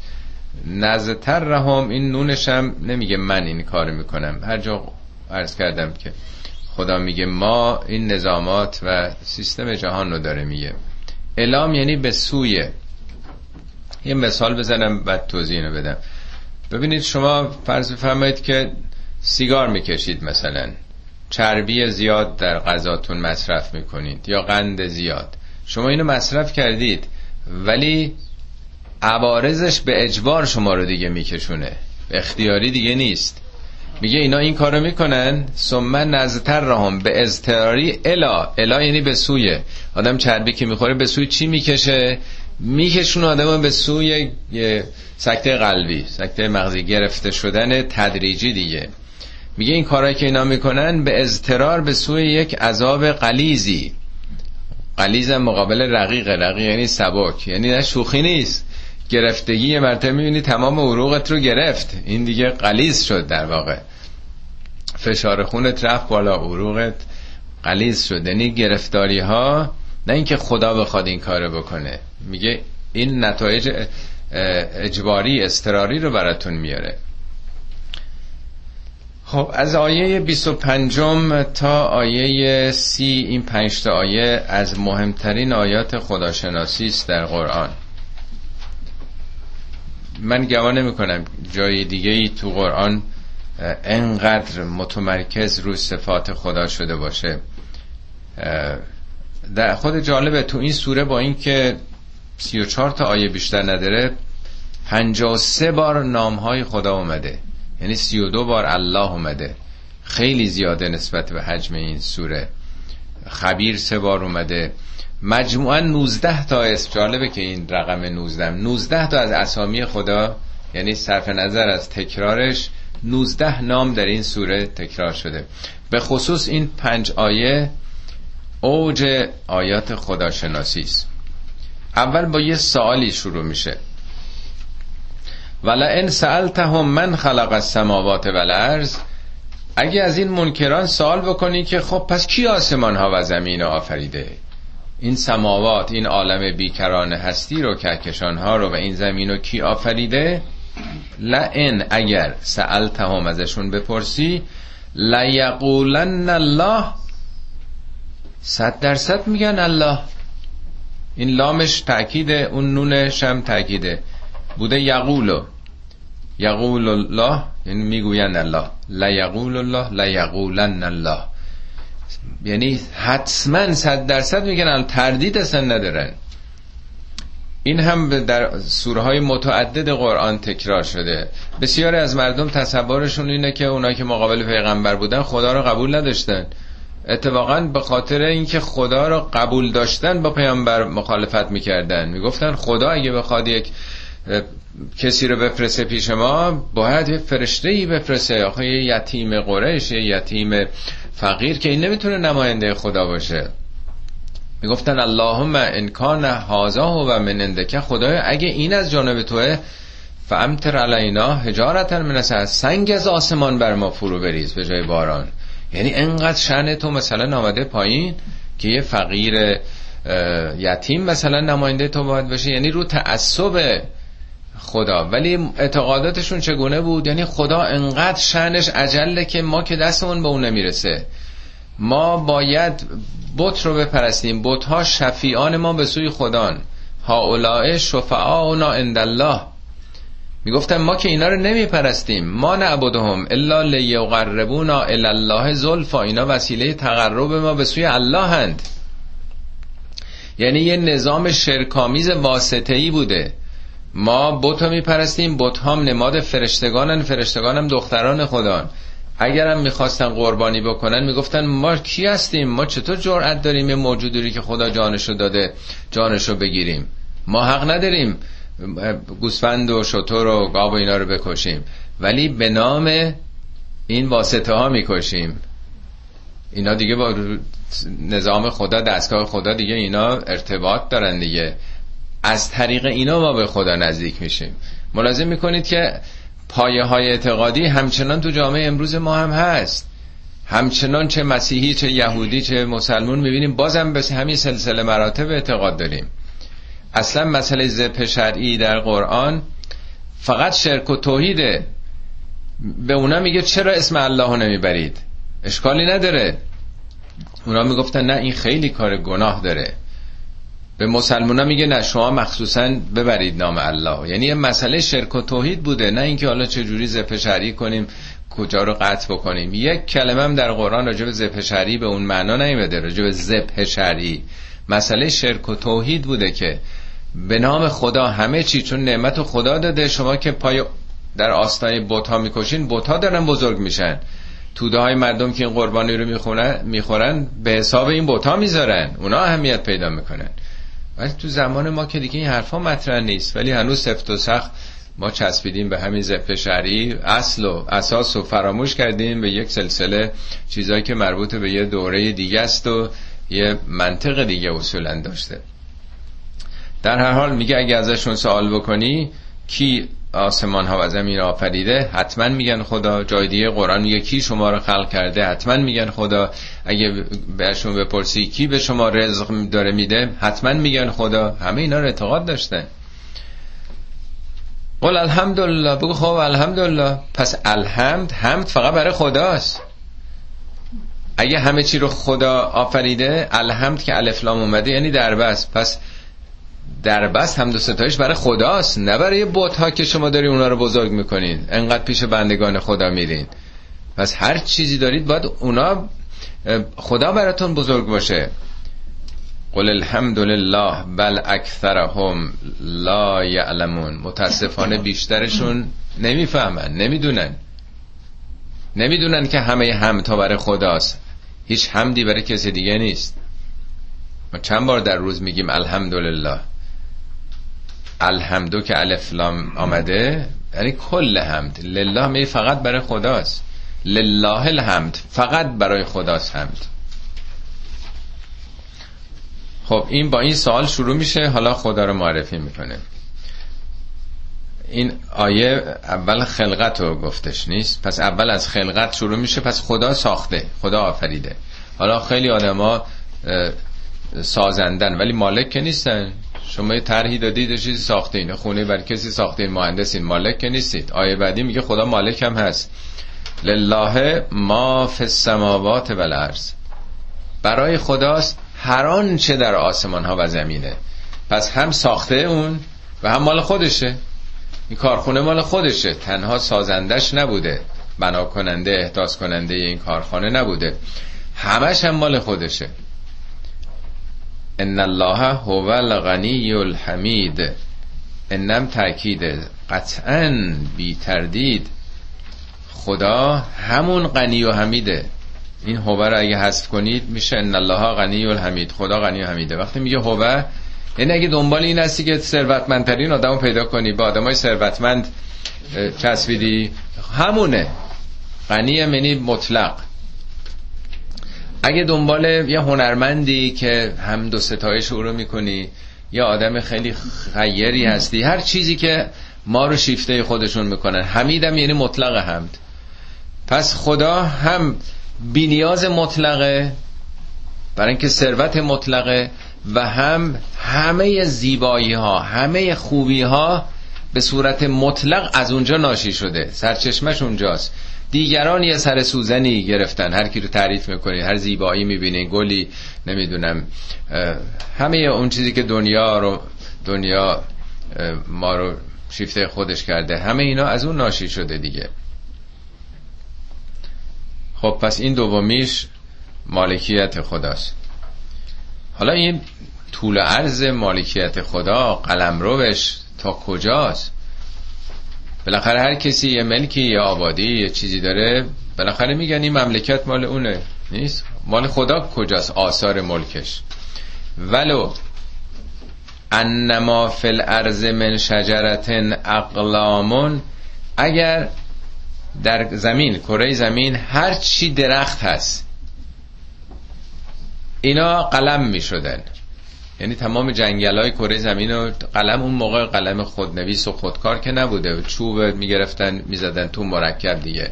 حالا در نظر بگیرین از یه درخت چند هزار تا قلم میشه درست کرد. هر چوبی ده سانتی پنج سانتی قلم دیگه. تمام قلم درخت های کره زمین تبدیل به قلم بشه. و البحر یمده. دریاها به کمکش بیان به عنوان مرکب. یعنی دریاها اقیانوس ها تمام این اوشن ها بشه مرکب. نه تنها این دریاهای کره زمین من بعدهی سبعت و ابهرن. و غیر از این هفت دریای دیگه. هفتم نه اینکه حالا اگه هشتا بشه میشه. هفت عدد مثلا نمادینه. یعنی بی نهایت دریای دیگه هم بخواد بشه. ما نفدت کلمات الله. کلمات خدا تمام نمیشه.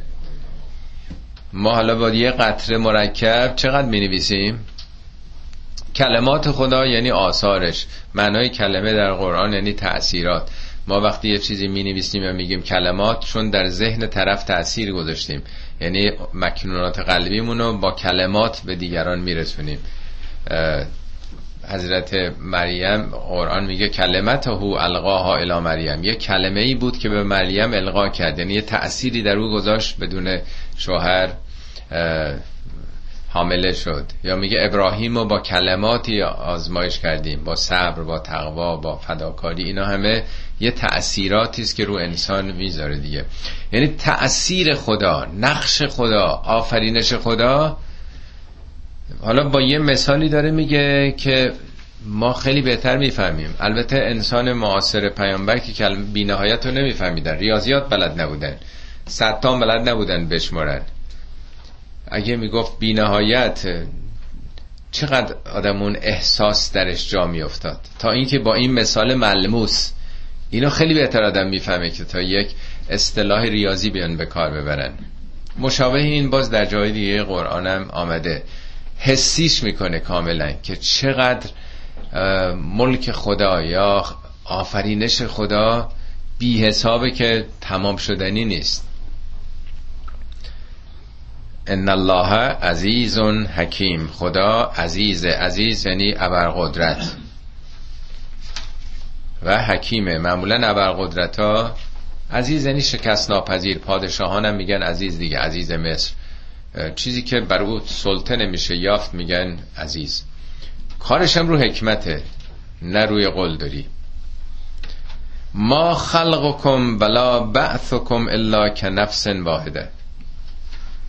آفرینش شما همه شما انسان ها و برانگیختنتون در روز قیامت الا که نفس واحده مثل یه نفره. یعنی خدا با این همه عظمت و بیکرانی برای او صد تا آدم و هزار تا آدم و میلیون و میلیارد که فرق نمی‌کنه. یه اراده است. ببینید پله پله خدا رو داره معرفی می‌کنه هی داره باز می‌کنه این نشانه ها رو. برای او یه امره یه اراده است دیگه کم و زیاد نداره. همه انسان ها مثل یه انسان. میگه نه مثل عیسی عند الله که مثل آدم. تعجب می‌کنی خدا عیسی رو چگونه بدون پدر آفریده. مثل آدم مثل بنی همه انسان ها برای خدا یکی و میلیارد فرق نمی‌کنه. ان الله سمیع بسیر خدا سمیع و بسیره یعنی در واقع با این همه عظمت میشنوه شما چی میگین چی می‌خوان چه دعاهایی می‌کنید و می‌بینه حالاتتونو. یعنی با شما رابطه داره. بارها عرض کرده این مثال خدا در واقع یه معلم آنلاین نیست که شما نمی‌بینید و فقط از با سیستم گسترده با شما داره صحبت می‌کنه. تک تک خدا طرفین. میشنوه و میبینتتون. با هر کسی خدا مقابلش هست. با او ارتباط تنگاتنگ و تکی داره. بازی نشانه دیگه. علم تره نمی‌بینی؟ ان الله یولج اللیل فی النهار و یولج النهار فی اللیل. که خدا شب رو در روز به تدریج داخل می‌کنه و روز رو در شب به تدریج.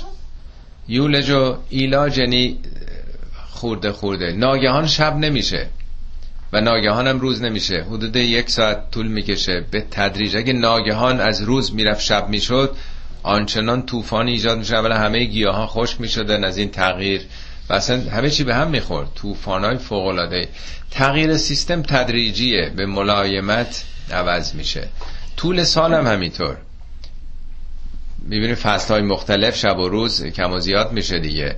یعنی خدا به آرامی این تحولات رو داره سامان میده بدون اینکه ما متوجه بشیم یا اختلالی در سیستم به وجود بیاد. باران رو هم میگه که باران رو یلج یعلم ما یلج و فلت باران هم اگه میومد فوری می‌خواست بره در دل خاک خب میشست دیگه. خاک زراعتی رو از بین می‌برد. ولی قطره قطره یواش یواش در دل خاک میره. خاک رو به هم نمی‌زنه. این سیستم رو به ملایمت داره کار انجام میده. این مدیریت خدا رو نشون میده. تدبیر خدا که چگونه شب و روز رو داره مدیریت می‌کنه. و سخر شمس و القمر. خورشید و ما هم رام شدن. اسیانگر نیستن. یعنی یه ذره حرارت خورشید کمتر یا بیشتر می‌شد ما میسوختیم. یه ذره شعله سر خورشید. می‌دونین شعله هایی که رو خورشید بلند میشه یک یه جا مثال زده بود که مثل یه شعله است که تو زمین روشن باشه کره زمین قد یه مگسه. یعنی شعله هایی که رو خورشیده انقدر بزرگن که خور... کره زمین مثل این که یه مگسی دارن شعله می‌خواد رد بشه. انقدر عظیمن. ولی با وجود این خب ما با چشم عادی که نمی‌بینیم. تغییرم ایجاد نمی‌کنن. یه ذره مختصر میشه میگن مثلا حالا ممکنه سیستم مثلا جوی زمین رو تحت شعا قرار بده. ولی انقدر ناچیزه که تأثیری نمی‌ذاره تو زندگی ما. یعنی خورشید رو رام کرده خداوند. حرارتش یه ذره ببینید روزای 5 درجه بالا پایین میره چرا همه ولی اگه 500 درجه بالا پایین میره چی می‌شد؟ کاملا رام شدن این سیستم تحت کنترل در واقع. ماه و خورشید رو حساب دارن میرن.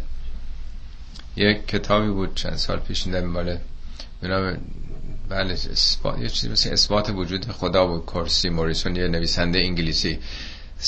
صدها مورد تو اون کتاب مثال زده بود که اگر یکی از اینا یک هزارم فرق می‌کرد این حیات کره زمین به وجود نمیومد چطور همه اینا طراحی شده است رو حسابه؟ در ماه در خورشید در پوسته زمین حالا هرچی اکسیژن وضع آب همه عناصر هستی رو شد که کاملا اگه یه ذره غیر از این بود این حیات به وجود نمی آمد سخر شمس و القمر کلون یجری الى اجل مسما همه این ماه و خورشید یجری جریان دارن یعنی حرکت دارن می‌کنن الا اجل مسما تا یه عجلی که مشخصه. این 1400 سال پیش داره میگه خورشید و ماه مردنی هن. یه عمر محدود دارن. بشر چند سال فهمیده؟ همیشه فکر می‌کردن در طول تاریخ خورشید ابدیه دیگه. مگه خورشید من بین میره؟ میگه اینا عجل دارن. یه عجلی که مسما یعنی خدا براش اسم مشخص کرده تعیین کرده که چقدر عمرش باشه. ان الله بما تعملون خبیر. خدایی که این نظام انقدر داره با دقت داره می‌کنه خبر نداره شما چیکار دارید می‌کنید. خدا با آنچه که بکنید خبره است. خبیر یعنی علم از دیتیل جزئیات. ذالک به ان الله هو الحق. این برای اینکه خدا همون حقه. هو الحق. اون حقیقتی که از تنها حقیقتی که وجود داره. دنبالش می‌خوای بری؟ برای اینکه این همونه. ذالکه یعنی این این اطلاعات این خبره بودن خدا به ان انم تاکیده. به ان الله هو الحق. تنها حقیقت همونه. و ان ما یدعون من دونه الباطل. قطعا آنچه که به جز خدا میپرستن باطل همش. ما آنچه هر آنچه که به جز خدا دنبالشن قطعا باطله. و ان الله هو العلی الکبیر. خدا اونه که علی و کبیره. بقیه که علی نیستن. علی یعنی علو بی نهایت کبیرم هرچی در برابر خدا صغیر دیگه. فقط اونه که علی و کبیره. خب تا اینجا این آیت خداشناسیه دیدین دو صفات هم دوتاییه. علیون کبیر نمی‌دونم سمیع بسیر عزیز حکیم غنی حمید تو این مجموعه عمدتا دوتا دوتا اینا رو به کار برده. حالا بعدش میاد خب حالا ما چه وضعی داریم؟ از این به بعدش راجع به انسانه. علم تر ان الفلک تجری فی البحر به نعمت الله. آیا نمی بینی که کشتی به نعمت خدا تو دریا حرکت می‌کنه؟ ان الفلک فلک یعنی کشتی فلک هم همین چرخشه. تجری جریان داره فلبهر در دریا به نعمت الله. در جای دیگه قرآن میگه که این نعمت خدا همون باده. این منظور کشتی های قدیمه 1400 سال پیشه که هنوز کشتی ها موتورهای دیزل و نمی‌دونم این حرفا که نبوده با نیروی بخار حرکت بکنن. به نعمت خدا خدای نعمتی گذاشته از این نیروی باد استفاده می‌کنن به مدد بادبان و زاویه برخوردی که به جریان باد میدن و وضعیت سکانشون جلو میرن. در یکی دیگه از سوره های قرآن میگه که اگه خدا می‌خواست فیسکن و ریح باد آرام می‌کرد. فیزلل رواکده علا زهرهی. کشتی ها میموندن رو پشت خودشون متوقف. میگه ما این نعمت رو دادیم که اینا حرکت کنن سوختشون سوخت مجانی نیروی مثلا مجانی باد رو ما در اختیارشون قرار دادیم. لیوریکم من آیاته. این برای اینکه آیات خدا رو بشناسین. این خودش آیه است نشانه است که جریان باد رو کی قرار داده در جهان؟ اینطور منظم دائما در یک جهات منظمی میوزه. بی قاعده و بی قانون نیست. لیوریکم من آیاته ان فی ذالک لآیات لکل صبار شکور. در این موضوع یعنی در حرکت کشتی در دریا به نیروی باد به نعمت خدا لآیات بس نشانه هاست. خیلی علامتاییه برای شناخت خدا. برای کی؟ لکل صبار شکور. برای هر بسیار صبر کننده بسیار شاکر. یعنی کشتی درس صبر و شکر میده. این اصطلاح صبار شکور قبلا هم توضیح دادم خدمتون. چهار بار در قرآن تکرار شده. دو بارش راجع به کشتیه دو بارش راجع به اقوام انسانیه. دوباری که راجع به کشتیه که یکیش همین مورد میگه کشتی درس صبر و شکر به شما میده که شما اهل صبر و شکر باشید. کشتی تو دریا با باد کار داره. بادم بعضی وقتا مساعده باد موافقه بعضی وقتا باد مخالفه دیگه. وقتی که باد مخالفه چیکار باید بکنه؟ صبر. وقتی که باد موافقه میشه شکر. صبر یعنی مقاومت یعنی پایداری. غرق نشش. کشتی ها چیکار می‌کنن؟ بادبان جریان زاویه برخوردشون عوض می‌کنن. مقابل باد وای نمیسن کشتی های قدیم با زاویه 22 درجه به باد حرکت می‌کردن به صورت زیگزاگ جلو می‌رفتن. یعنی بدون موتور. حتی با باد صد درصد مقابل کشتی بادی جلو هم میرن. یعنی نیروی باد رو تجزیه می‌کنن نظر فیزیکی حتما می‌دونید. یعنی کشتی در دریا متوقف نمیشه. بالاخره جلو میره. یعنی شرایط هر چقدر برای شما سخت باشه اگر صبر بکنید شما جلو میرید. میگیرنتون زندان میندازنتون کتکتون می‌زنه. همه اینا اگه مقاومت کنید پاش وایسید در بلند مدت به نفع شماست. شما رو داره جلو می‌بره. اینه بهش میگن صبر. اما شکر معنای شکر یعنی بهره برداری استفاده درست. میگه شکر چشم رو به جا بیارید خدا به شما چشم داده. میگه به شما ابزار شناخت دادم. سم و بسر و فعاد قلیلا ما تشکرون خیلی کم شکر می‌کنن. شکر چی می‌کنن؟ یعنی ابزار شناخت که به شما دادیم استفاده بکن. چشم دادیم بخون. گوش دادیم بشنو. دل دادیم عقل دادیم تجه تعلیق کن به کار بنداز اینا رو. میشه شکر. ولی در مسیری که کسی که این نعماتو داده گفته چه جوری استفاده بکن. شکر کشتی هم یعنی استفاده نیروی باد جلو میره. پس ما در زندگی دو وظیفه داریم. یکی در برابر مصیبت ها سختی ها مقاومت کنیم نشکنیم پایداری بکنیم. دوم از امکانات حد اکثر استفاده رو بکنیم. در مسیری که خدا خواسته جلو ببریم. حالا هر چی داریم هر نعمتی داریم. خونه زندگی سلامتی نمی‌دونم پول سواد هر کسی هر چی داره دیگه. شکرش باید به جا بیاره. میگه اعملو آل داوود شکرن. آل داوود عمل کنید شکر رو. و قلیل من عبادی شکور چقدر کمن بندگانی که شکر می‌کنن. شکر عملی در واقع. یعنی استفاده واقعی کردن. گفتم که از این چهار بار دو بارش راجب کشتیه. دو بارش هم راجب اقوامی است در طول تاریخ. یه بار راجع به قوم موساست یه بار راجع به قوم سباست قوم موسا میگه که صبر کردن پیروز شدن. وقتی فرعون گفت که میکشمتون دست و پایتون از جهت عکس هم قطع می‌کنم گفتن که ربنا افرق علینا صبرن خدای به ما صبر بده مقاومت بده. به موسی میگن که تو قبل از که بیای ما رو میکشتن شکنجه می‌دادن. حالا که آمدی بازم در برهم پاش نمیگرده. میگه استعینو بالله برو از خدا کمک بگیرید صبر بکنید مقاومت. داستانم که تمام میشه میگه تمت کلمت و رب کل حسنا علا بنی اسرائیل. این داستان زیبا تمام شد به پیروزی رسیدن. چرا؟ به ما صبرو به خاطر صبری که کردن. پس یه قوم اسیر و برده و زلیل و تو سری خورده در برابر مقتدرترین نظام سیاسی عالم نظام فرعونی به نیروی صبر پیروز میشه. یعنی ملتی اگر مقاومت بکنه حتی اگر برده هم باشه در برابر فرعون هم پیروز میشه. اما شکر قوم سبا رو میگه. سرزمینی که سلیمان بنا کرده بود و چقدر سبز خورم داستانش رو یه بار خوندیم تو سوره سبا. این قوم ناشکری می‌کنن همه اونا عبه میره. جامعهشون متفرق و پراکنده میشه فقط به عنوان یه مثال تاریخی از پراکندگی و شکست و از محلال باقی میمونه.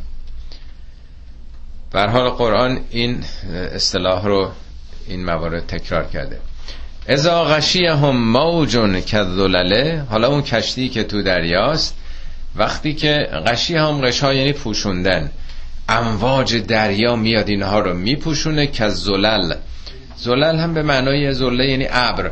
درست مثل ابری که بالا سر آدم رو میپوشونه این موجا انقدر بلندن که آدم دیگه سرش هم بلند کنه نمی‌تونه. یعنی موجی که آمده رو سر آدم. میشه گفت موجای کوه پیکر وقتی که در کشتی سوار شدن و گرفتار طوفان دریا میشن با چنین موجایی دعو الله مخلصین له الدین. اونجا دیگه یا حضرت عباس دیگه نمیگن دیگه. خدا رو به حالت اخلاص میطلبن.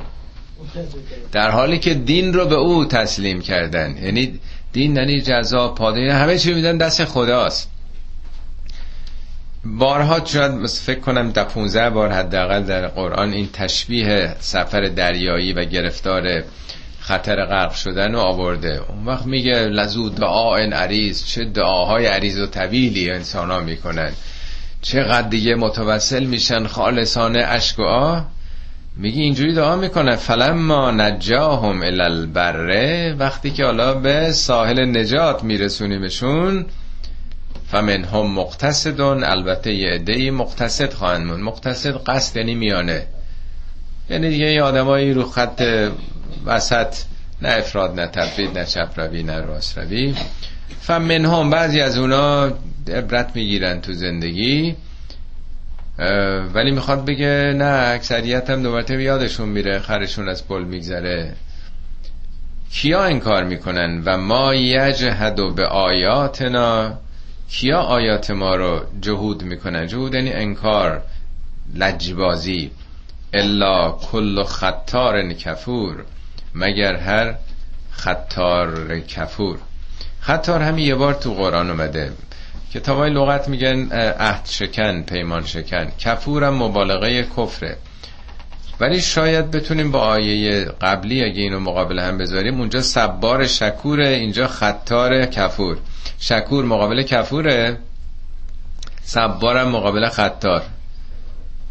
سبار کسی که مقاومت می‌کنه پایداری می‌کنه. خطارم آدم بی ظرفیت بی تحمل عهد و پیمان با خدا رو میشکنه. به محضی که یه مشکلی پیش میاد خدا رو هم دیگه بنده نیست. اصلا رها می‌کنه میره. یعنی آدم بیظرفیت کم تحمله. در رابطه با خدا صبر و مقاومت در مسیر او نمی‌کنه. خب این دوتا آیه بعدم بخونیم. از بسیار آیات تکون است تو قرآن. یا ایها الناس اتقوا ربکم وخشوا یوما لا یجزی والد عن ولده ولا مولود هو جاز عن والده شیئا. ان وعد الله حق فلا تغرنكم الحیات الدنیا ولا یغرنکم بالله الغرور. ای انسان ها یا ایها الناس اتقوا ربکم. تقوا یعنی پروا داشتن دیگه ترمز داشتن سلف کنترل هی مرتب اینا رو باید توضیح بده. ربم نمیگه الله اتق الله نیست. رب یعنی ارباب صاحب اختیار شما یه صاحب اختیاری دارید اربابی دارید. باس یه کسی تو دنیا رئیس و همه کار شماست. خودتون رو کنترل کنین در برابر او. اگه خشمگین شدید یه صاحب اختیار دارید. اگر گرفتار شهوت شدید عصبانیت همه به صلاح اون چیزی که تو زندگی بر شما هجوم میاره اینا همه های زندگیه. شما باید مراقب باشین خودتون رو کنترل بکنید. وخش و یومن بترسید از روزی. یعنی همش که تو دنیا نیستین جوان نیستین سلامت نیستین میمیرید پس فردا آخرت هست.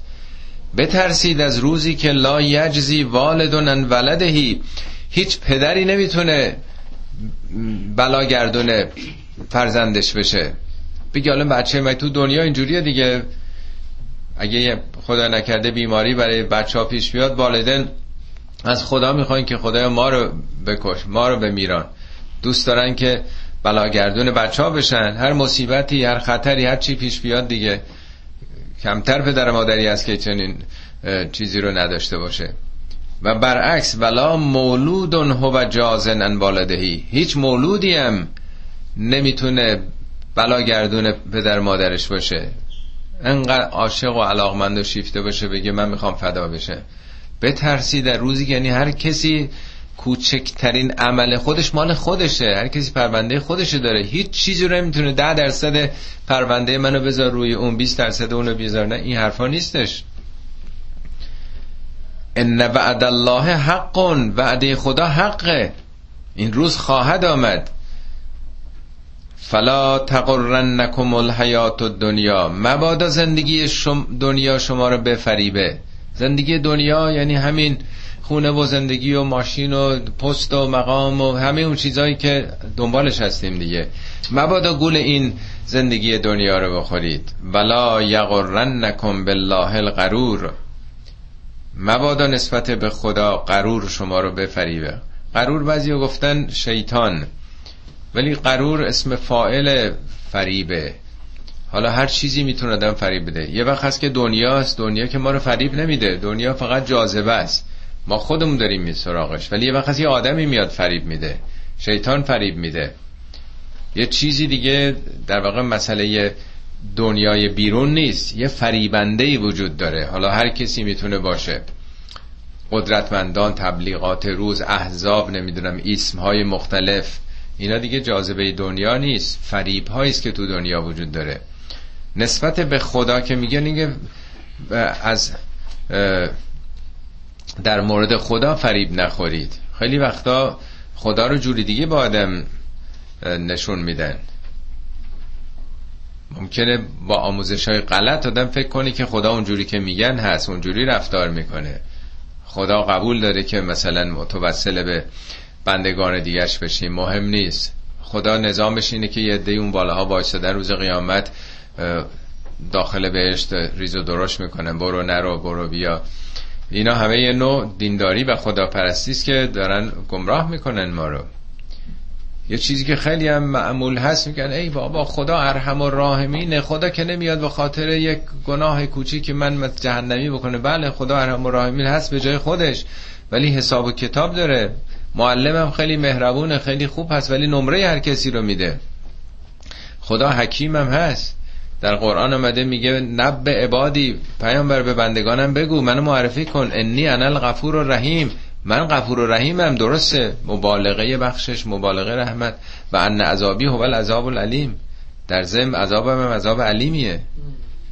یعنی معلم مهربانه خیلی خوبه. ولی میگه من نمره صفرم دارم. یعنی من مطابق حساب و کتاب باید به شما نمره بدم. همینجوری نیست. اصل و اساس بر مغفرت و رحمت ولی جهان حساب کتاب داره. چی؟ خدا ارحم و راحمینه که حالا هر کاری کردی اینا مهم نیست اینا دروغه اینا رو تو کتاب آدما نوشتن اینا که عذاب ها اینا. بله خدا عذاب نمیده ولی عذاب نتیجه عمل خود ماست. اینا دروغ نیست. به سر سوزنی هم قرآن میگه عمل بد انجام داده شه خوب می‌بینی. من یعمل مسقال ذره خیرن یره. به سنگینی ذره ای اینا حساب کتاب داره تو دنیا. چی چی خدا ارحم و راحمینه ناراحت نباش. به جای خودش همه این هم ان الله عنده علم الساعه. این خداست که علم قیامت نزد اوست. هیچکی نمی‌دونه. این الله هم جلو, جلو اومده انحصار میرسونه. انم تاکیده مسلما. خداست که عنده علم الساعه. نه پیامبر نه امام نه دیگران. خداست که می‌دونه. و ینزل القیس. باران رو خدا میفرسه باران هفتش تا اسم داره تو قرآن ولی قیس باران نجات بخشه باران نیست برای کسانی که به شدت در خشکسالی گرفته شدن. دعا می‌کنن این نوع بارانی که بعد از یه مدتی محرومیته بهش میگن قیس. باران خیلی پربرکت. نمیگیم یا قیاس المستقیسین ای کسی که باران رحم قیاس یعنی باران خواهی طلب نجات. باران هم در واقع یعنی همون آب نجات بخش. این اسم قیاس قیس در قرآن رجبه باران نجات بخشه. پس خدا قیامت رو می‌دونه. باران هم خدا میفرسه و یعلم ما فی الارحام. اون چی که در رحم هاست می‌دونه خدا. حالا بعضی گفتن پسر و دختر نه هر, هر ثانیه داره چه اتفاقاتی چه تحولاتی میفته. یه نطفه چه مراحلی رو گذرونده. میگه از بین سه تا پرده سه تا تاریکی خدا می‌دونه. شکم و رحم و اون پرده که دور بچه است. در پشت سه تاریکی خدا اینا رو خبر داره. سه چیزی که میگه خدا می‌دونه یکی خیلی خیلی دوره یعنی قیامت. ساعت یعنی لحظه قیامت. دومی بارانی که از ما باز آسمان داره میاد دیگه از طبقات بالای جو رحمم پایین تره یعنی خدا هم از نظر زمانی هم آسمان اطرافتون و همون چی که مربوط به عالم خودتون رو می‌دونه. حالا شما چی می‌دونید؟ و ما تدری نفسون مازا تکسب و قدن. هیچ انسانی نمی‌دونه که فردا چی به دست میاره نگفته چی کار می‌کنه. مازا تعملو یا تفعلو نیست. شما بالاخره ممکنه یه تصمیم بگیریم نیت کنیم که فردا چیکار می‌خوایم بکنیم. بالاخره چی به دست چه حاصل میشه؟ برای چه اتفاقی میفته تکسبا یعنی کسب کردن یعنی اون چه که بهش می‌رسه چه اتفاقی میفته هیچی نمی‌دونیم. مطلقا نمی‌دونیم که فردا چه اتفاقی بر ما خواهد افتاد. دیگه چی؟ و ما تدری نفسون به ایه ارزن تموت. هیچکی نمی‌دونه که کجا میمیره. کدوم زمین؟ منظوری نیست که تو ایران میمیری یا تو امریکا. بنده اینجا سکته می‌کنم. یا صد متر اون طرفتر یا نمی‌دونم تو خونم یا سر کار یا تو خیابون. کی می‌دونه کدوم زمین تو کجا میمیره؟ هیچی نمی‌دونیم. ان الله علیم خبیر. فقط خداست که علیم و خبیره. صدق الله العلی العظیم.